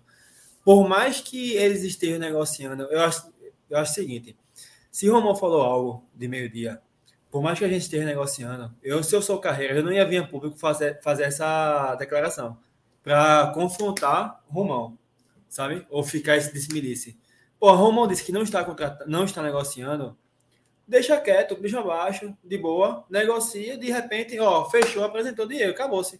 Mas eu acho que esse, essa forma que Carreira se comportou hoje, depois, só mostra que não tem comunicação, velho. Não tem comunicação, é cada um quer aparecer, cada um quer uma holofote, de, uma holofote diferente, não sei, enfim. Eu não gostei dessa questão, dessa falta de sincronia. Véio. Eu acho que nessa questão, o que ficou mais grave para mim, que eu fiquei mais preocupado, foi isso. Essa falta de sincronia, essa falta de comunicação entre eles. Marcelo, tem algo Só a comentar para a gente encerrar? Complementando rapidinho, é, tem um negócio que até o Hugo falou, acho, na, nas últimas lives, que Diego Souza deveria ser é, uma contratação extra, digamos assim. Ou seja, o esporte deveria é, buscar os jogadores que precisa e se der para trazer Diego Souza, traz. E o que Nenel falou também dos reforços, acho que se encaixa muito com isso. Porque, por exemplo, se hoje a gente já tivesse aí anunciado um camisa nova para ser reserva, um, mais um jogador para o ataque, alguma coisa assim, que a gente tivesse uma confiança. Essa novela de Diego Souza poderia até se estender um pouco mais sem a gente ficar tão preocupado. Mas como, ao que parece, é, estão esperando definir isso para contratar outro jogador, aí realmente a gente fica sem love, é um Deus nos acuda. E, e eu acho que essa definição tem que ser mais rápida, principalmente por causa disso, porque a gente não pode é, arriscar ficar sem, sem um 9 hoje, porque os reservas simplesmente não conseguem render. Então, e, e, também essa falta de sincronia, como vocês, todos vocês falaram, é realmente um pouco assustadora, né? Porque além de eles serem gestores do esporte, eles são teoricamente muito próximos, né? E mesmo assim, ter essa, ter essa diferença é até engraçado de um ponto de vista. Bom, então, pauta Diego Souza encerrada por aqui. Giro de notícias encerrado. Como a gente tinha falado, tinha muito assunto para a gente comentar. A gente levou uma hora aí na, nas notícias que saíram do esporte, mas é importante a gente debater, a gente trazer. A, a gente falou de Vargas? Não, isso aí a gente deixa para janela de transferência, porque a gente fala que saiu. Ah, beleza. Chegar e aí a gente deixa tudo falar. Eu sei que vocês estão ansiosos aí para comemorar a saída de Vargas, mas já já a gente comenta. Então, antes da gente entrar no assunto principal de hoje, que é Esporte Mirassol, né, o pré-jogo, deixa eu só pedir mais uma vez, fazer aquele, deixar aquele recado aqui para vocês se inscreverem no nosso canal, deixar o like nessa live. A gente está crescendo bastante lá no YouTube, chegando próximo dos 2 mil inscritos. Então já está no rodapé também, passando as nossas redes sociais. Se inscreve lá no YouTube, ativa o sininho, curte essa live, compartilha essa live para que mais pessoas venham assistir com a gente. E não deixa de seguir nossas redes sociais, está passando aí o arroba Vozes da Bancada Underline, no Twitter, no Instagram, no TikTok e agora na nova rede social, o Threads. Não sei se a pronúncia tá boa, o inglês não está em dia, mas é isso aí. Vocês já têm conhecimento da nova rede social. Beleza, galera? Então é isso. Entrando agora no assunto esporte e Mirassol. Começar primeiro pelo serviço de jogo. O esporte divulgou hoje a, a parcial hoje pela manhã, por volta das 11 horas, quase meio-dia, de 12.751 ingressos vendidos, reservados e por aí vai. Então a gente deve ter um bom público no domingo. Eu confesso que eu odeio esse horário, jogo às 6 horas no domingo, mas é a televisão, né? Televisão que manda, tem contrato, então bota o, jogo no horário que, que ela quer. E o Esporte divulga essa parcial. Vocês têm algo a comentar, né, né? Algo a comentar sobre essa, esse, o público do jogo de domingo? Vocês tiveram também outro ponto importante em relação ao ingresso. Tiveram alguma dificuldade para reservar para essa partida? Não, eu não tive dificuldade não, velho. Dessa vez eu consegui fazer o check-in às 11h59 da manhã. Eu consegui, na verdade, alguns segundos antes do, da abertura oficial, né? É, foi até surpreendente, mas assim, como nunca pode ser 100% as coisas, na hora que eu fui botar para imprimir o ingresso, aí eu tive que dar uma insistida, né? Tentar umas quatro, cinco vezes seguidas ou mais para conseguir, né? E sobre o público, acho que as chuvas, sinceramente, as chuvas e o horário estão atrapalhando demais. É, a questão, principalmente as chuvas, né, velho? A gente, nesse momento aqui, tá estiado, né? Mas a, a, a possibilidade de chuvas fortes para os próximos dois dias ainda, né? E mais uma vez, né? Acho que contra o Juventude foi jogo com chuva. Contra o, esse nosso último jogo com o Ceará foi jogo com chuva. E tudo indica que com Mirassol vai ser com chuva também. Então, eu acho que mais do que isso aí seria surpreendente mesmo. É, Dudu, tivesse alguma dificuldade na questão dos ingressos? Não, até tinha esquecido da reserva, velho. Eu perdi a hora. Acho que eu cheguei em casa ia dar duas horas, velho. Eu fiquei pensando, fudeu, eu perdi o. Perdeu o check-in, né? Porque o esporte tem essa. O site, ou sei lá quem quer que seja, tem essa, essa, esse mistério, né? De de repente dar check-in esgotado, mesmo com 8 mil reservas, sabe? Enfim. É, mas consegui reservar. Eu cheguei, eu acho que eu reservei de duas horas da tarde. E acessei sem fila, sem nada. Consegui reservar. Foi tranquilo, é. Marcelo? Sobre. Tu não vai pro jogo, né? eu ia falar o que o Nenel falou, velho. Esse negócio da chuva e do, e do horário. Se chover do jeito que tá chovendo, eu fico praticamente sem acesso aqui à minha rua. Isso para voltar domingo, 10 horas da noite, que seria mais ou menos a hora que eu estaria perto de casa é, chovendo, eu tava lascado, porque no outro dia tem trabalho, tem tudo mais. Então, realmente, esse horário é muito ruim, muito ruim mesmo. Nesse período de chuva é, é complicado. Porém, é, eu mudei minha modalidade de sócio recentemente. Antes eu era o sócio mais barato e agora eu sou sócio da acesso a check-in de graça. Então, estou ansioso até para que tenha algum jogo no horáriozinho melhor para voltar e para ele. Tá com, tô com saudade já. Boa. Sobre esse negócio da chuva, é, para a gente entrar já na questão do jogo em si. Antônio Gabriel, repórter da Rádio Jornal, ele até colocou hoje no Twitter dele, dizendo que o esporte não tem interesse em mudar o, o estádio, né? Mudar esse jogo para a arena. O esporte confia que o jogo vai ser na Ilha do Retiro, então o jogo está mantido para a nossa casa. É... Dudu, como é que tu vê Agora, já entrando na parte do campo, como é que tu vê esse esporte para o jogo de domingo? Provavelmente sem Wagner Love novamente. Esporte que vai ter mais uma vez um grande desfalque do seu principal jogador hoje. É... Mas aí tem o retorno de Ronaldo, o retorno de Fábio, que estavam suspensos do jogo contra o CRB. E tem mais alguém retornando? Acho que não, acho que só os dois, né? Jorginho não, né? Jorginho não. É, Jorginho, eu não vi notícias de que ele já confirmando que ele retorne domingo. E Sabino? Porque Sabino também. Sabino. Pode falar. É, não, Sabino também, não, não vi nenhuma notícia. Se a galera que estiver aí nos assistindo souber de algo, comenta aí com a gente no, no chat. Pra, pra eu gente comentar. Eu acho que parece mais com o Leandrinho, tá? Se puder assim opinar Mas assim. Mas. Ele é irmão gêmeo de Leandrinho, pô. Não é de Jorginho, não, é de Leandrinho, com certeza. Mas. Diz aí, Dudu, diz, diz, diz. Eu, em relação ao time assim, do esporte, né? Tirando como base que Luquinha não. Oh, Luquinha não, Jorginho não vai jogar. Eu acho que eu me baseio muito, me apego muito ao que eu falei na live passada, sabe? No pós-jogo de esporte CRB. É, eu colocaria Juba fazendo a função de, meia e colocaria Filipinho como ponta. Aí na minha escalação seria a seguinte: seria Renan, Everton, Rafael, Sabino e Igor, Fábio, Ronaldo, Juba centralizado, é, o Redinho na ponta, Leandro, na, é, Filipinho na outra e Fabrício como centroavante. Eu arma, armaria o time dessa forma. Sabe? Agora, eu Dudu, que... Tu colocasse Sabino aí na escalação, mas ele não tá como provável, né? É. É. É.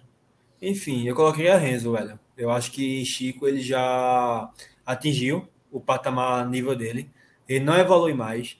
Ele não consegue. Ano passado, ele até era aceitável, entre aspas, porque quando ele era usado, ele não comprometia, sabe? Ele fazia o básico dele, feijão com arroz, ok. Mas esse ano ele, infelizmente, desceu demais o nível. E eu acho que já está na hora de mudar, sabe? Eu acho que o reserva imediato ali para a zaga, para aquela lado esquerdo, no caso da zaga, tem que ser Renzo. Eu daria a opção para Renzo. Aí, repetindo a minha escalação, no caso seria Renzo na vaga de, de, Sa- de Sabino, sabe? E em relação à ponta, eu acho que Felipe ele consegue fazer a função, consegue fazer ali uma dobra boa com o Igor e um apoio de Juba, né? Juba mais centralizado. Juba, a gente já bateu aqui várias vezes na live, que ele tem essa, essa função, sabe? É essa capacidade de atuar mais centralizado. É até bom porque ele tem mais amplitude, sabe? Ele centralizado, ele consegue jogar pegando o campo todo, sabe? As duas pontas, está dando apoio na centroavante também e tal. Eu acho que seria uma função interessante. Eu, particularmente, queria ver isso, sabe? Juba, é, Filipinho e Cariús na esquerda, Coedinho e Fabrício de centroavante. Boa, Dudu. Eu só acho que Renzo é meio. Meio não, acho que Renzo é utopia, porque o cara tá muito no final da fila. Eu até entendo, tem, tem sentido, porque é o zagueiro canhoto, além de Chico. Poderia tipo- ser que, que entrasse ali, mas eu acho que Anderson não, não vai fazer isso, não. Eu não colocaria Chico, sabe? Por conta da questão que eu já falei. Eu, porra, eu acho que daria para colocar Rafael e, e Alisson, sabe? Eu acho que seria uma alternativa. Mas, enfim. Para mudar, seria mais viável, seria essa. Isso, pois é. Mas eu acho que ainda ele vai preferir da, da, da- é, um jogador que é canhoto, de fato, sabe? E aí, entre Chico e Renzo, na minha visão, eu acho que já daria, já, já tá na hora de dar uma oportunidade para Renzo. Mas ele vai colocar Chico mesmo. A gente tá falando isso, tá projetando, mas Henderson A não gente vai... não, você. Pronto, eu tô projetando isso, eu tô imaginando isso, mas eu acho que Henderson não vai surpreender, Henderson vai manter o Chico mesmo, sem surpresa nenhuma, infelizmente. Boa. Marcelo, deixa eu até pegar esse comentário aqui de Pedro Cocri, que aí tu fala do time e também já comenta em cima disso, porque Dudu escalou Juba como meia, ali na função de Jorginho, e eu concordo com o Pedro. Eu acho que tirar Juba da esquerda, da, da, dali da função que ele vem fa- fazendo, né, tá acostumado a fazer, eu acho que o futebol dele cai. Juba ele não, não é um cara que sabe jogar de costas para a defesa adversária, porque é a posição do meia, né? Muitas vezes ele tem que pegar a bola de costas para a defesa, girar, olhar o companheiro melhor posicionado, distribuir esse jogo. E é muita função do camisa 10. Não sei se Juba conseguiria fazer isso bem. Então ali na esquerda eu acho que é onde ele rende melhor. O que é que tu acha? Ó, ô, só antes de Marcelo falar, só queria me justificar. Essa é a minha questão de Juba. Apesar que eu gosto, eu acho que ele tem uma boa desenvoltura jogando em meio campo, mas eu me baseio muito também nas peças, sabe? Porque se porventura o Jorginho não pode jogar, o jogador pode jogar de meia mesmo, de fato. O esporte não, tem. Vai colocar três, três volantes, sabe? Jogando em casa. Eu acho que essa questão do elenco, assim, das peças de movimentação, eu acho que esse encaixe de Filipinho e Juba poderia dar certo, sabe? Mas enfim, é de jogo isso, mas é isso. Vamos lá. É, eu acho que tem essa questão, né, que o Dudu falou, que realmente, se você for ver as opções, sem Love, sem Jorginho, é meio escasso. E é por isso a gente comentou há um tempo atrás que precisa muito contratar para ter, ter essas opções e começar um jogo com a melhor escalação. Porém, sobre o Juba jogar como camisa 10, eu, eu lembro do ano passado. Ano passado, em vários momentos, a gente queria Juba jogando como camisa 10, porque a opção que jogava era, sei lá, no começo do ano era Everton Felipe, depois Giovanni, depois não lembro agora mais de quem, mas assim, não eram opções tão, tão boas. E a partir do momento que, que o esporte jogava ano passado com um centroavante e o meia jogava um pouco mais recuado, eu acho que Juba poderia realmente ajudar mais. Porém, esse ano, do jeito que Anderson joga, eu acho que todas as vezes que ele botou o Juba mais centralizado, não funcionou tão bem. Porém, é... a escassez está tanta que eu acho que realmente é a opção menos ruim. Botar Filipinho na, na esquerda, tentar deixar a Juba é, centralizado com, com o Fabrício Daniel, provavelmente. E aí é importante, talvez, Juba sair um pouco mais do que o cara que joga nessa posição vem, vem saindo da posição. E aí pode ser que consigam é, desenvolver um bom futebol, porque ficaria os quatro, né? É, Filipinho, Fábio Daniel, Juba e Edinho. E teria no segundo tempo, pelo, pelo menos, Pego e Labandeira para entrar. Então o Sport teria umas opções interessantes para o segundo tempo. E até Alan Ruiz, talvez. Alan Ruiz foi sair no Billy já? Saiu, mas eu acho que não vai estar, tá, não. Até, o Sport, eu estava vendo aqui, o Sport é, publicou, fez uma publicação comentando que Peglo vai estar à disposição. Por isso que eu até Entendi. tive uma segurança. Eu vou até ver exatamente o texto aqui. Anunciado e já à disposição do professor. Confira como foram os primeiros dias de Peglo no CT. Enfim, é, como o próprio esporte falou, acredito que ele vai, vai estar pelo menos no banco. Então o esporte tem umas opções até ok para o segundo tempo. Só que realmente, para começar de titular, é chato. Por isso que no último jogo contra o CRB, eu entraria com três zagueiros, inclusive, para não ter que fazer essa escolha de botar a Juba no meio ou alguma coisa assim, porque justamente esporte não tem, sabe? Juan Xavier foi mal, Matheus Vargas, gente vai falar, mas deve estar tá saindo. Então, não tem, eu realmente não consigo pensar numa opção que consiga fazer essa função no meio. Gabriel Santos, então não tem. É, o jeito realmente é colocar Juba. Eu acho que não tem muito para como fugir disso, não. Se depois, durante o jogo, a gente vê que não está funcionando, ele pode até tentar fazer o que ele fez no jogo contra o CRB, que por, algum, por um momento é, jogou Edinho na bandeira. Não sei se vocês perceberam, eles não saíram um no lugar do outro, sabe? Que nem Anderson fez 200 vezes na temporada. Eles jogaram ao mesmo tempo. Eu acho que Edinho centralizou um pouco mais e a bandeira ficou mais na direita. Então, isso pode virar até uma alternativa durante a partida. Mas para iniciar, é, realmente eu acho que vai ter que, isso vai ter que ser feito. Não vejo outra saída, não.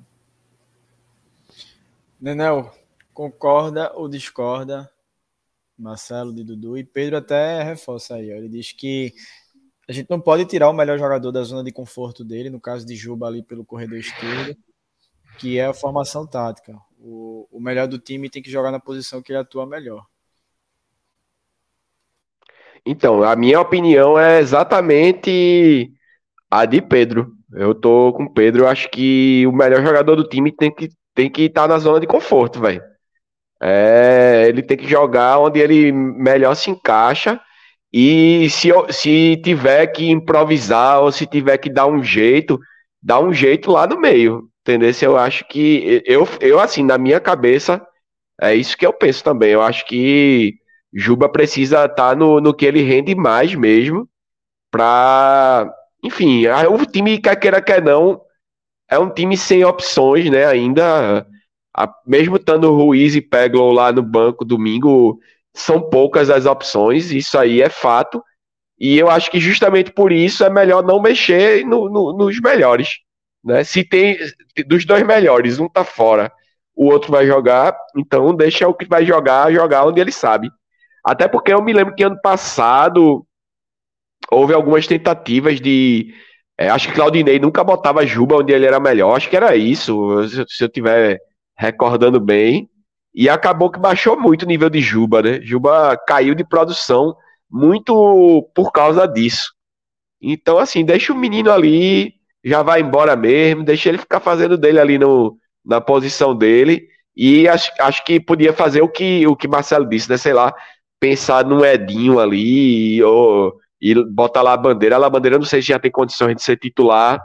Se tiver, ótimo, porque vai fazer a diferença e bota, bota Edinho ali pro meio. Não sei, aí o problema é de Anderson, né? Mas é, Juba era, pra mim, Juba era na de Juba mesmo.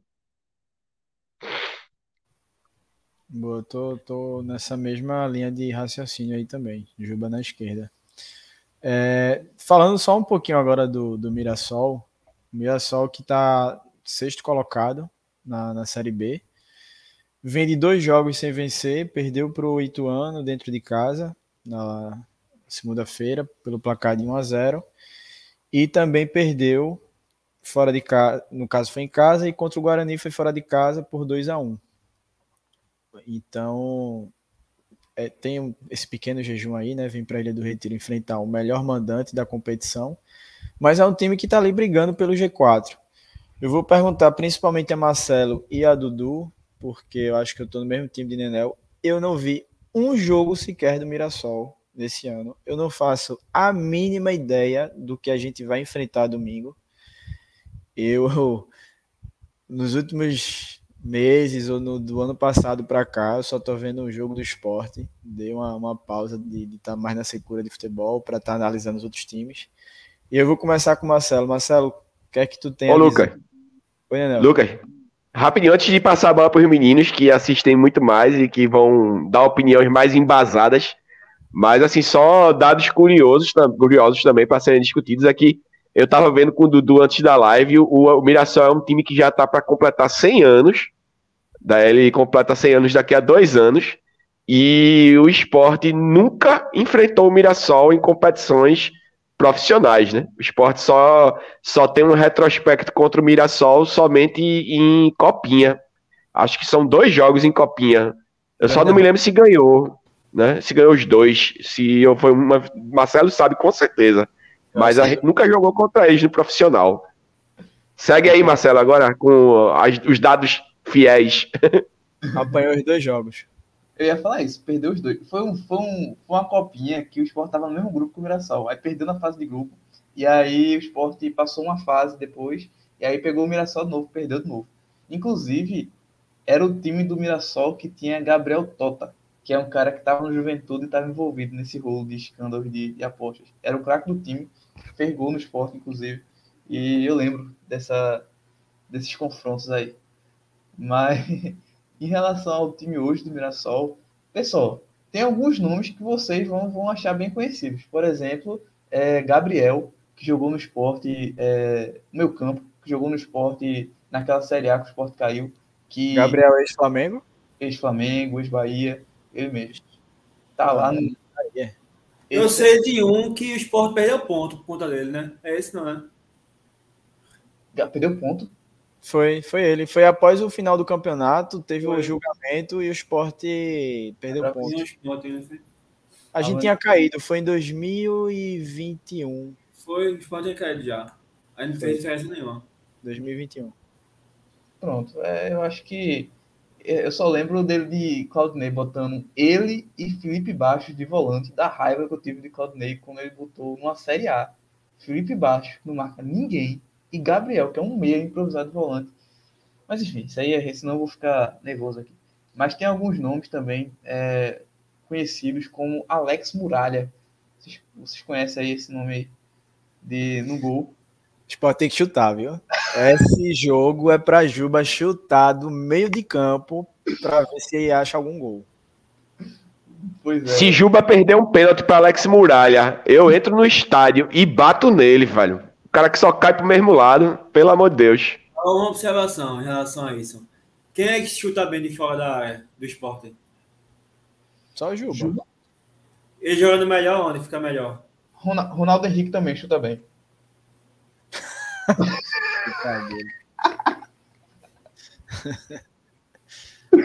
Ah, pois é, pô, mas isso aí de Juba é, é um negócio que, que a gente falou, pô. É, Juba, infelizmente, não tem outra opção. Pra, mas enfim, é, eu acho que o esporte realmente tem que arriscar. É, eu vi aqui que Muralha foi titular no último jogo. Não sei se ele é, é titular todos os jogos, acredito que sim, já que foi no último. Porém, realmente é uma arma mais que o esporte pode tentar utilizar. Tem Juba, é, Love ano passado fez alguns gols de fora da área, né? Poderia ser uma opção também. Então, tem que, tem que arriscar sim, até porque provavelmente o gramado vai estar pesado. Esse Gabriel de 2018, exatamente, Finai. É, eu que... falei 2021, confundi. 2018 mesmo. Foi 2018, o tempo passa rápido. A, a, pandemia deixou a gente. É, esse, esse lapso aí. Mas é, Gabriel, Gabriel teve. Ele teve um time, acho que foi no CSA, ele teve até um destaquezinho na Série B recentemente. Foi, jogou no CSA recentemente. E aí, é, na, série, na Série B, no interior de São Paulo, nesses times assim, ele consegue render lá um pouquinho. Tanto é que é titular. E... Então é pra gente ter medo ou não do Mirassol? Luquinhas, veja. Eu acho um time mais arrumado do que o Novo Horizontino. Mais arrumado em termos de nomes, pelo menos. Mais arrumado do que o Novo Horizontino, por exemplo. É, tem realmente um, um, um, outro jogador que. Não vou dizer que preocupa, preocupa, mas que consegue render um pouquinho. Por exemplo, tem aquele meia, acho que vocês devem conhecer, Chico Kim, que jogou no Juventude, que jogou acho que no Ceará também. Isso, era. Bonzinho. Então, assim, é um cara que para a Série B eu acho que rende. E é, eles têm um projeto muito interessante em termos de realmente estrutura, crescimento. Já há algum tempo, Eduardo Batista, por muito tempo, inclusive, era o, o treinador de lá. Então, ó, Pedro Cocle citou aí, Camilo também, também está no Mirassol. É, Camilo acho que não é titular, é um cara que sempre entra, até pela idade dele, deve ter perto de 40 anos já. Outro cara que, que entra também é Bruno Cortez, que jogou no, no Grêmio, atrás esquerdo. Então, assim, é um time com alguns nomes rodados, né? É um time que tem uma experiência. Cortez, velho. Cortez. Cara sempre simpático e sempre cortês. E enfim, tem alguns nomes interessantes. Mozart é o, é o, o técnico lá. E o esporte tem que, tem que se impor, tem que se impor, mas é um dos times organizados dessa Série B. Eu acho que é um dos times que mais está organizado. Não vem num momento tão bom. Nos últimos cinco jogos foram três derrotas e, e duas vitórias. Então não está no melhor dos momentos, como até o que a gente falou, tá dois jogos né, sem, sem vencer. Então, acredito que o esporte tem que se impor, porque, é, principalmente esse jogo na ilha, a gente está com essa dificuldade fora de casa que não consegue, não só não consegue ganhar, mas não consegue jogar bem também. Então, tem que aproveitar a ilha e manter esse 100%. Acho que é fundamental para o esporte nesse domingo. Boa, Marcelo. Dudu, tem algo a comentar sobre o adversário de domingo? Não, sobre o Mirassol de fato mesmo, não. Eu só vou enfatizar o que Marcelo falou em relação ao esporte e a postura do esporte, sabe? É um jogo que o esporte tem que jogar para ganhar três pontos e acabou, velho. O, o Mirassol não assusta, não me assusta. Eu acho que desses últimos confrontos, eu não eu acho que o esporte não vai ter dificuldade, não, sabe? Em comparar com os adversários anteriores, tipo Juventude, é, Botafogo. Eu acho que o esporte e o Mirassol não é um time que vai impor mais dificuldade do que o Juventude, por exemplo, sabe? Eu acho que o esporte tem que aproveitar isso. O Juventude que levou três, né? Oi? O Juventude que levou três da gente, né? Pois é, eu não consigo, eu não sei se eu não acredito que o Mirassol vai conseguir impor tanta dificuldade, sabe? Enfim, é esperar que o esporte tente focado mais uma vez, primeiro tempo, a gente já sabe como é que é o esporte tem que entrar ligado desde o começo, aquele estilo de jogo que a gente pede tanto, pressionando e buscando o gol, velho. E sair com a vitória, velho. Eu, particularmente, não conto com nenhum outro resultado se não for a vitória domingo. Isso é uma coisa... Independente da situação, velho. Não, não tem desculpa nenhuma. Ah, porque, ah, porque choveu, é porque a bola, é porque o gol, é porque, é porque não, é porque foi machucou, é porque não sei quem saiu, não, é porque nada, velho. É domingo é três pontos e acabou, velho. É, concordo com o Dudu, mas só uma coisinha para complementar. Gabriel é, inclusive, o artilheiro do time na Série B. Então, eu acabei de confiar, eu estava com essa impressão. Fui confirmar aqui, tem quatro gols, artilheiro do, do Mirassol na Série B. Interminável. Aí, Pedro até tirou onda aí. O tirou onda assim, né? Que realmente vai ser um adversário. O adversário do esporte nesse jogo vai ser a Maré.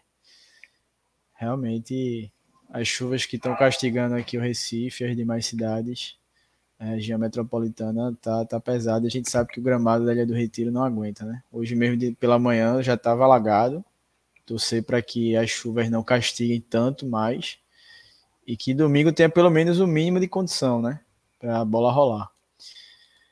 É, Nenel, queres falar algo a respeito do adversário do, do, do esporte? Porque aí a gente já emenda na questão da janela de transferência.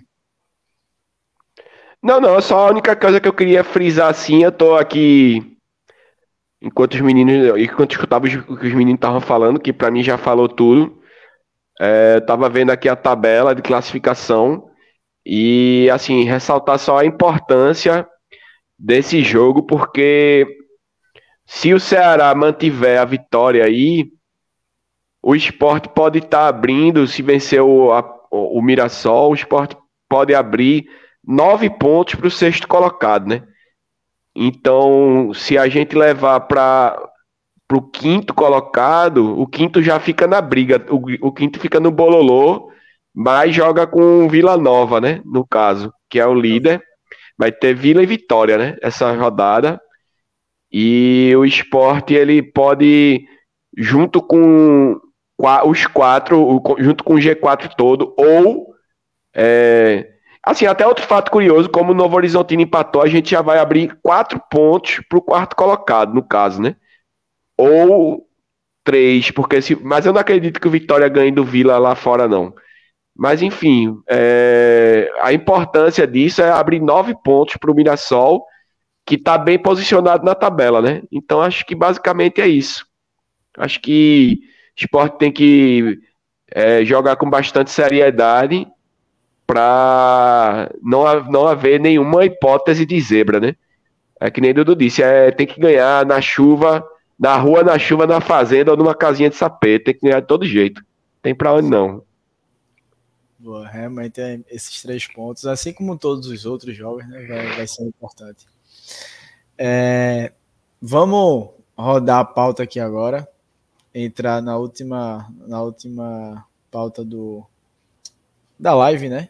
Que a gente deixou para o finalzinho para comentar, até se a gente quiser realmente detalhar junto com o pessoal que está no chat, que é a janela de transferências, que abriu na segunda-feira, dia 3, Dia 3, é isso mesmo? Acho que eu estou correto na data.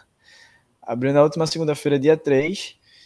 E da janela, na, da primeira janela, que se fechou dia 3 de abril, para essa agora, foram 91 dias. Eu fiz questão de fazer essa conta hoje para entender ou tentar entender a demora do esporte no mercado para trazer reforços, tra fazer as contratações necessárias. Tudo bem que já chegou Alan Ruiz, Peglo, mas eram jogadores que já tinham sido não anunciados oficialmente, mas já estavam praticamente certos, né? Já estavam praticamente acertados, a gente já contava com a vinda deles. Mas o esporte segue parado nessa janela de contratações, já hoje é o quinto dia da, da janela aberta.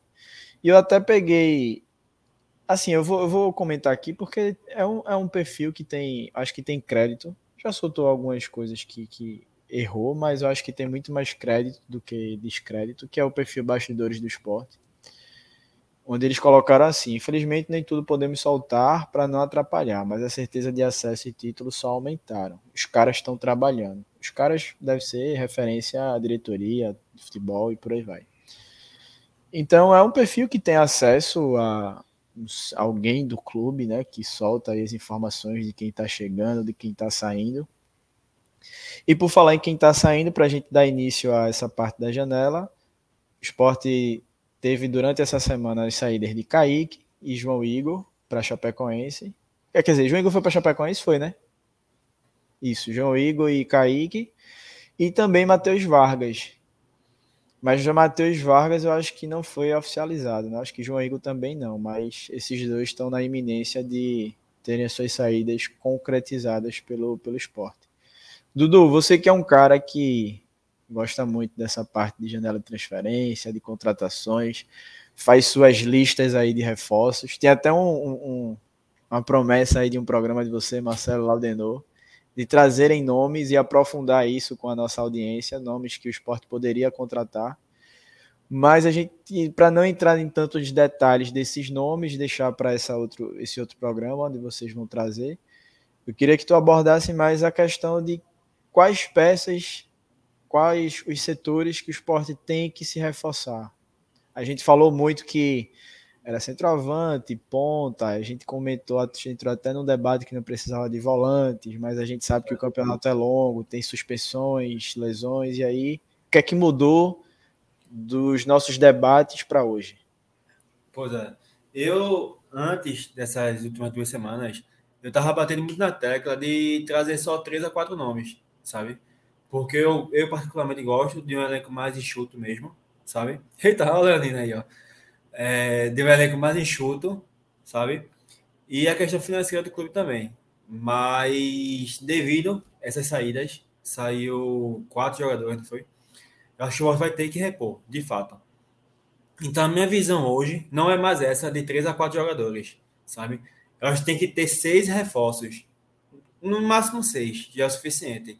No caso seria Pego e Alan Ruiz e mais quatro sabe? Eu era contra a vinda de mais um volante, mas com a saída de João Igor, a saída de Matheus Vargas, que faz aquela função ali de terceiro homem, eu já tenho essa opção de ter mais um volante no elenco, sabe? Mas na minha visão, será, seria quem? Seria Alan Ruiz e, e Pego, sabe? Aí seria mais um volante, mais um meia, mais um centroavante e mais um ponta, sabe? Eu acho que essas quatro posições são as que tá e que eu traria, sabe? Eu fui meio direto, né? Porque eu fiquei com. Que eu queria Perfeito. bater mais na outra live, sabe? Mas se quiser que eu fale mais alguma coisa, eu. eu se quiser falar, se quiser falar um nome por posição, tá liberado. Não, deixa quieto, deixa abaixo. Deixa, deixa tomar um suspense aí. Marcelo. Luquinhos, é, eu acho que eu, eu vou numa linha até um pouco parecida com, com a do Dudu. Acho que o esporte. Eu também prefiro elencos curtos. Eu acho que no começo do, do da janela, praticamente quando estava perto de abril, eu acreditava que três nomes já solucionariam o problema. Hoje eu aumento, eu aumento para quatro. Eu acho que além de, de Ruiz e de Pego, acho que mais dois nomes já, já resolvem a situação, porque até essa questão de, de volante que saiu João Igor e Matheus Vargas, que pode fazer a função. Eu acho que Alan Ruiz também pode fazer essa função é, é, mais ou menos que nem, que nem Vargas. Então, para volante, eu acho que eu não contrataria ninguém, porque. Até porque, por exemplo, no jogo do CRB, o Sport teve três desfalques no mesmo jogo para volante, que é uma coisa que eu acredito que seja raro. E mesmo assim jogou Pedro e Ítalo, e eu achei que eles deram conta do recado sabe? Não foram, não comprometeram nem nada, não. Então, eu acredito que cinco volantes é, para jogar com uma regularidade maior e ter um Lucas André, um Ronald, que é um garoto da base que também é muito bom, é um todo campista, joga em todas as posições praticamente no meio do campo. Tem um Alan Ruiz que pode jogar improvisado, tem um Alisson Cassiano, que parece, nunca fez a função no esporte, mas as informações quando ele chegou é que ele também poderia fazer a função. Eu não contrataria um volante, até para não ter risco, que eu acho que, infelizmente, esse risco acontece, de Fábio não ter sequência. Eu acho que Fábio ter sequência é, deveria ser uma das prioridades do, da direção do futebol esse, nessa temporada. Porque é um cara que, mais do que merecer, ele pode ter um futuro muito, muito, muito interessante e jogar essas partidas o máximo possível. Eu acho que é importante. Em relação às outras posições, eu acho que precisa de mais um ponta, de fato. Principalmente se Juba sair. Porque. Mas mesmo se Juba não sair, eu traria um ponto. Mas com, com, com a saída do Juba, precisa ser até um cara com um nome maior, um nome que, que traga mais peso, pra, até para substituir Juba. E aí o esporte teria pelo menos três opções aí para a ponta esquerda que poderiam jogar. Seria esse cara, é, Pego e Filipinho, eu estaria satisfeito e precisa de um centroavante. mesmo com o Fabrício Daniel até indo bem, como ele foi no jogo contra o Ceará, ele parecendo que pode jogar também nessa posição, além da jogar pelo lado direito, que é teoricamente a posição principal dele. Ainda assim, o Sport acho que precisa trazer mais um 9, se possível, um 9 que, que, que possa também cair pelos lados, que possa também jogar de meia, que nem Love faz, mas precisa. E eu acho que com esses dois nomes eu, eu fecharia o elenco só com uma pulguinha atrás da orelha, da orelha que eu tenho em relação à lateral direita, porque eu não contrataria, tá, a princípio. Porém, eu tenho algum receio em relação à parte física de Eduardo e Everton, porque Eduardo está muito mal e Everton teve algumas lesões já esse ano, então eu acho que eu não traria, mas eu, eu acho que esperaria até o último dia da janela realmente para é, monitorando essa questão da lateral direita, para que caso tenha alguma lesão a gente consiga agir rápido. Nenel, para pegar a tua fala antes disso, e aí tu, depois que eu colocar isso aqui na tela, tu já emenda tua opinião. Mas eu vi agora uma. Na verdade, eu só vi o Twitter agora, mas foi de mais cedo. Acho que a galera chegou até a comentar aí no chat, mas por a gente estar tá tratando agora do assunto janela de transferências, tem uma fala de carreiras onde ele fala de alguns possíveis nomes vindos do Corinthians. Isso é a parte que Dudu fica puto. Mas é. é, o que, que pode acontecer. Ele até saiu, vou colocar ele de volta, ele vai ver isso sim. Tem que ficar aí. Inclusive, Lucas, eu vi uma notícia de que ele tinha falado sobre Luan. Sim. Luan, na verdade, eu acho que ele está mais próximo de retornar ao Grêmio. Eu vi uma. Graças a Deus uma coletiva de Renato Gaúcho que ele foi muito pelo lado humano, sabe? Para falar de Luan. E ele disse que tinha conversado com o presidente do Grêmio, com a diretoria de futebol do Grêmio, para trazer Luan de volta. E que ele até falou assim: o treinador ele precisa ser amigo, ele precisa ser pai, ele precisa, enfim, de várias coisas para estar tá ali ao lado do jogador, principalmente em casos como o de Luan, que você precisa recuperar o jogador. Então, acho que para o esporte, Luan não vem não. Deixa eu colocar aqui na tela a fala de Carreiras, mais uma vez, o nosso grande Augusto Carreiras aparecendo aqui na nossa live. E aquele velho recado aí, se a galera tiver com algum problema no áudio, vocês avisam. Só, só uma questão assim rápida, não é uma pergunta, é Luxemburgo pode liberar alguém para o esporte, não, pela tua amizade com ele, lá do Corinthians? Tem conversado. Tem conversado sobre isso. Garotos ou jogadores mais experientes? Não, mais experientes. Você citou o Luan aí e tal. Ainda tem a possibilidade do Luan? Não, o Luan tá saindo, né? Já, né? Eu não descarto, não descarto, não. Mas não, não é.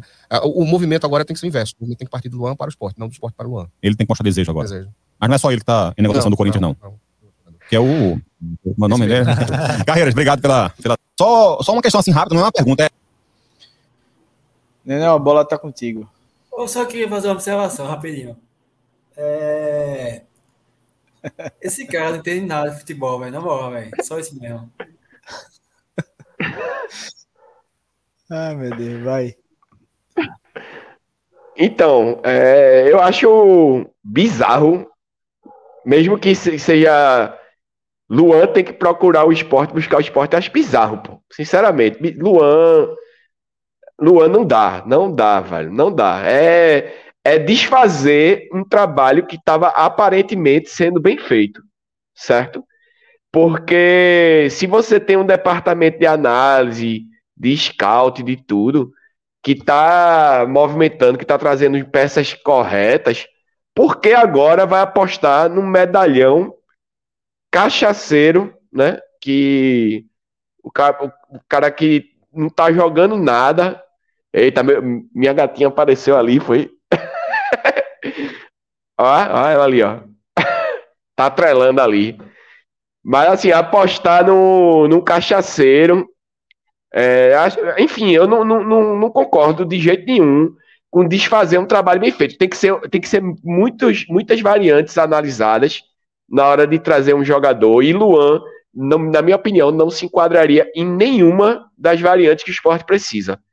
Principalmente no futebol. Faz tempo que não joga bola de qualidade, né? A última vez que jogou, se brincar, foi contra, com, quando foi campeão da Libertadores com o Grêmio.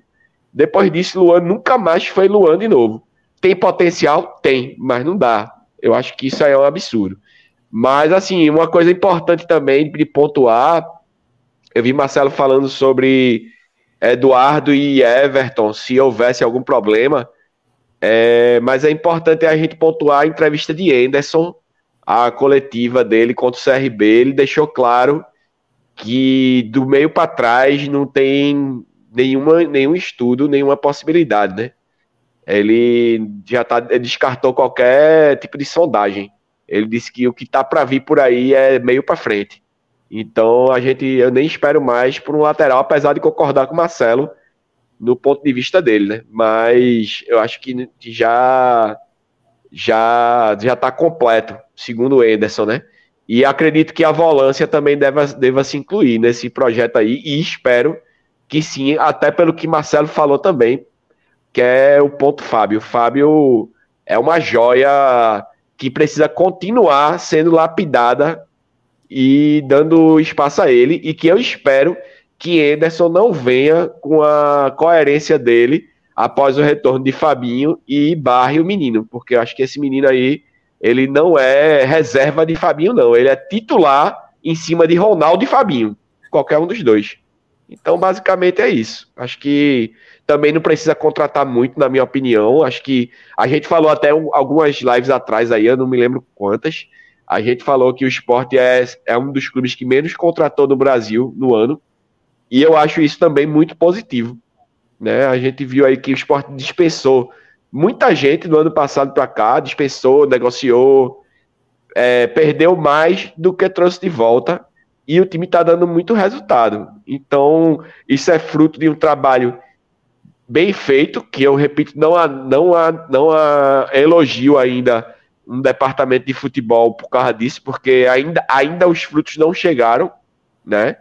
E se Luan chegar, aí é que eu não vou elogiar jamais o departamento de futebol, mas é, que com certeza evoluiu demais no ano de 2023 e é já ali do, do final ali de 2022, quando começou a dar mais, mais ouvidos ao departamento de análise e trouxe jogadores como La Bandeira, é, como Jorginho, enfim, o esporte soube trazer peças pontuais, né? Então, que continue assim e esqueça essa falácia aí de, de jogador medalhão.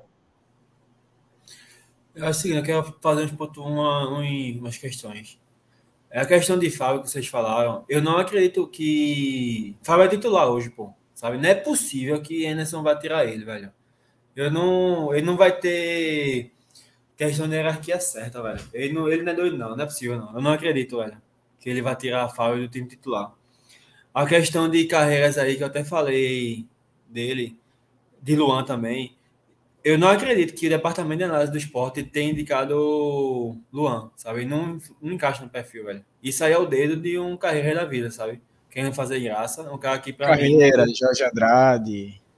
É um cara que não entende nada de futebol e tá fazendo palhaçada aí, sabe? Falar um negócio desse aí, aí. E tem um terceiro ponto que eu ia comentar, mas eu esqueci agora, mas tá de boa.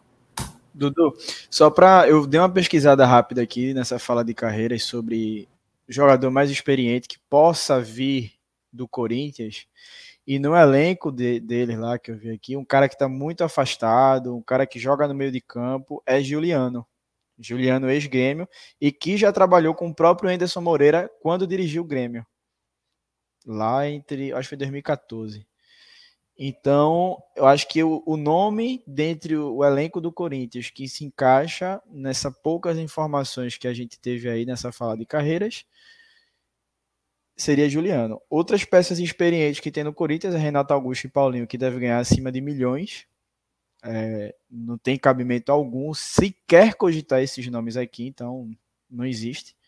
Acho que o único nome seria realmente Juliano, mas que não foi ventilado em momento algum. É só baseado no que Carreiras falou.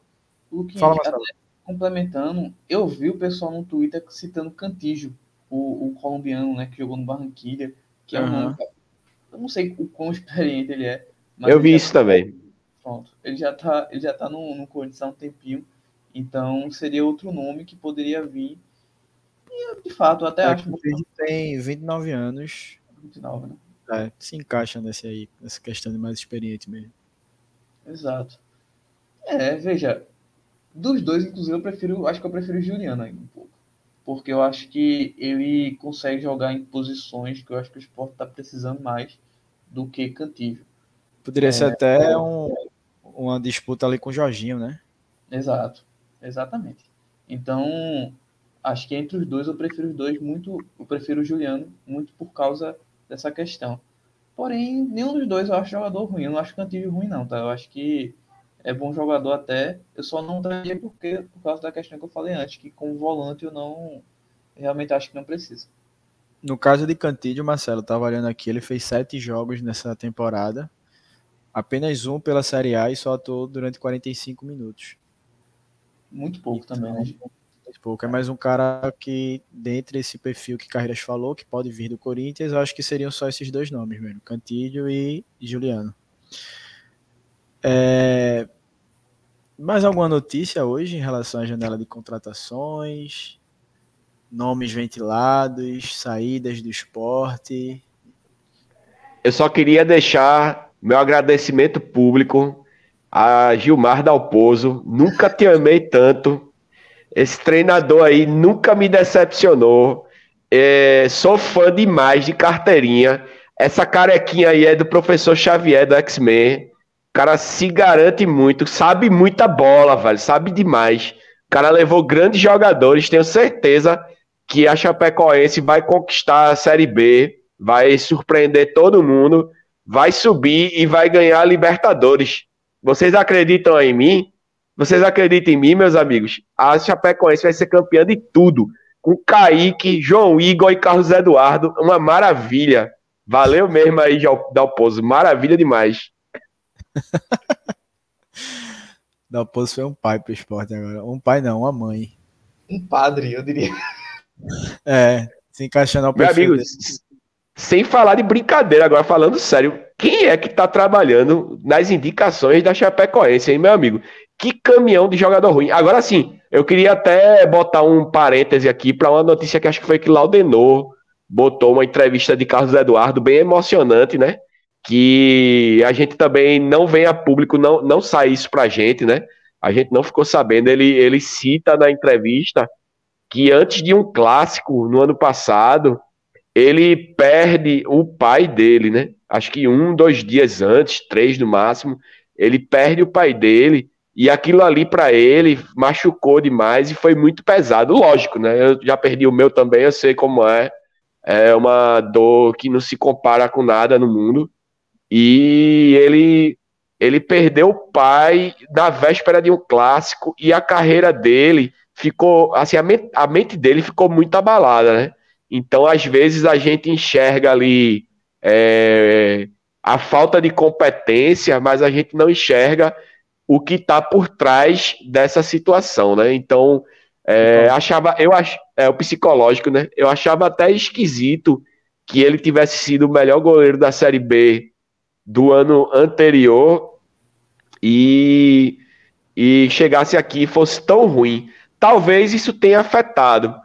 Eu, eu também não acho que ele que, que seja só isso e tal. Fico triste tudo com essa situação, mas eu acho que ele realmente, para mim, falta qualidade a ele, infelizmente.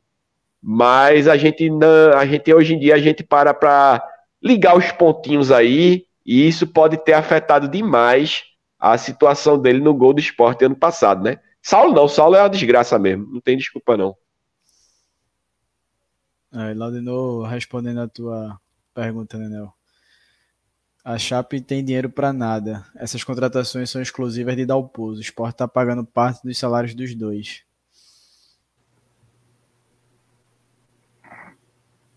Tá no, Tá no tá Eita. O negócio tá feio mesmo, viu, para as bandas de lá, porque os caras pegaram pesado, viu? Chega, é até, é até, até engraçado, né, velho? Os caras.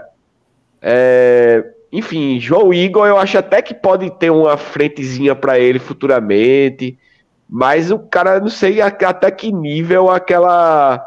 A contusão dele prejudicou o que ele pode vir a ser ainda, né? Que eu não acredito muito mais em João Igor.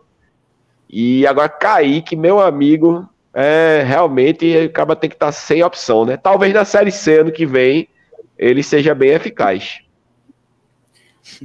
Eu acho interessante a confiança, né, velho? Que a diretoria dá para dar o pouso, velho. Os caras, enfim.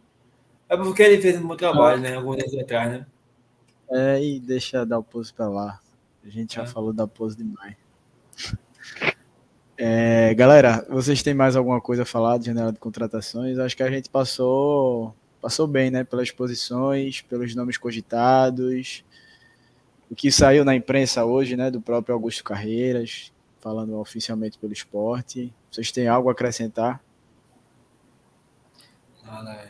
Só o nome, o carro do carro de carreiras, eu acho que devia ser atualizado, né? É, como é diretor de competições para diretor de competições, principalmente de futebol. Aí fica. Não, pelo amor de Deus, esse cara, velho. Eu não nem acredito, velho. Só É queria o- uma coisa. Fiel escudeiro de Yuri Romão. Só queria dizer Eu só queria deixar aí meu 3x0 pro Leão. Eu ia dizer 2, mas é 3x0 pro Leão, domingo. Domingo. Oxê. Quero te encontrar e desabafar. Dudu tá assim depois que ele começou a. Coração disparar, né? O coração disparou, aí ele tá assim agora ultimamente. Calma, calma. Deixa eu só responder a Wendel Leite aqui, ó. Tá perguntando pro Gil. Gil hoje tá de folga, Wendel. Aí disse que a live fica mais triste sem ela, realmente. Gil, a presença feminina aqui junto com a Sucena e, e Rai, da nossa equipe. Mas hoje Gil tá de folga, tá com o Hugo. Então, acho que os dois devem aparecer por aqui no domingo. No, no- no pós-jogo de Esporte Mirassol. Senhores, vamos passar a régua. Bora dormir, né? Bora dormir. Para dormir. Bora, são? São 10h30, beleza. e sete. Bora. Boa noite, galera. Foi um prazer estar com vocês. Até mais. Pelo esporte, tudo. Agradecer a, a galera aqui que estava no, no chat com a gente. Dessa vez eu não vou nominar a todos, porque realmente foi muita gente. E que bom que foi muita gente. Cada vez mais as nossas lives estão crescendo. E muito bom debater com vocês, ver a opinião de vocês também. para a gente realmente construir e fazer esses programas, essas lives junto com a nossa audiência. Então, agradecer demais por vocês estarem até aqui com a gente, 10h38. Os que saíram também durante o programa, enfim, conseguiram assistir, assistir só um pouquinho. Depois tentem ver aí na, nas plataformas de podcast, que a gente vai postar já já. Esse episódio já vai estar disponível para o pré-jogo de domingo, né? Então vamos embora, galera. Até domingo, pós-jogo, Esporte Mirassol, se Deus quiser, com a vitória do esporte. E é isso. Pelo esporte, tudo. E até a próxima.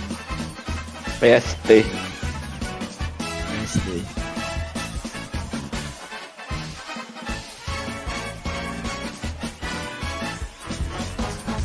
Este ano nosso time vai ser mesmo campeão. Todo mundo vai cantar e dizer: ninguém segura o esporte, não. Este ano nosso time vai ser mesmo campeão. Todo mundo vai cantar e dizer: ninguém segura o esporte, não. Na ilha vou ver, hey, a turma pular, hey, de alegria quando o time entrar e mostrar a bola no pé, meu esporte em ação. Casa, casa, casa, ninguém segura o leão. Casa, casa, casa, casa, casa, a turma é mesmo boa, é mesmo da futaca. Esporte, esporte, esporte. Este ano nosso time vai ser mesmo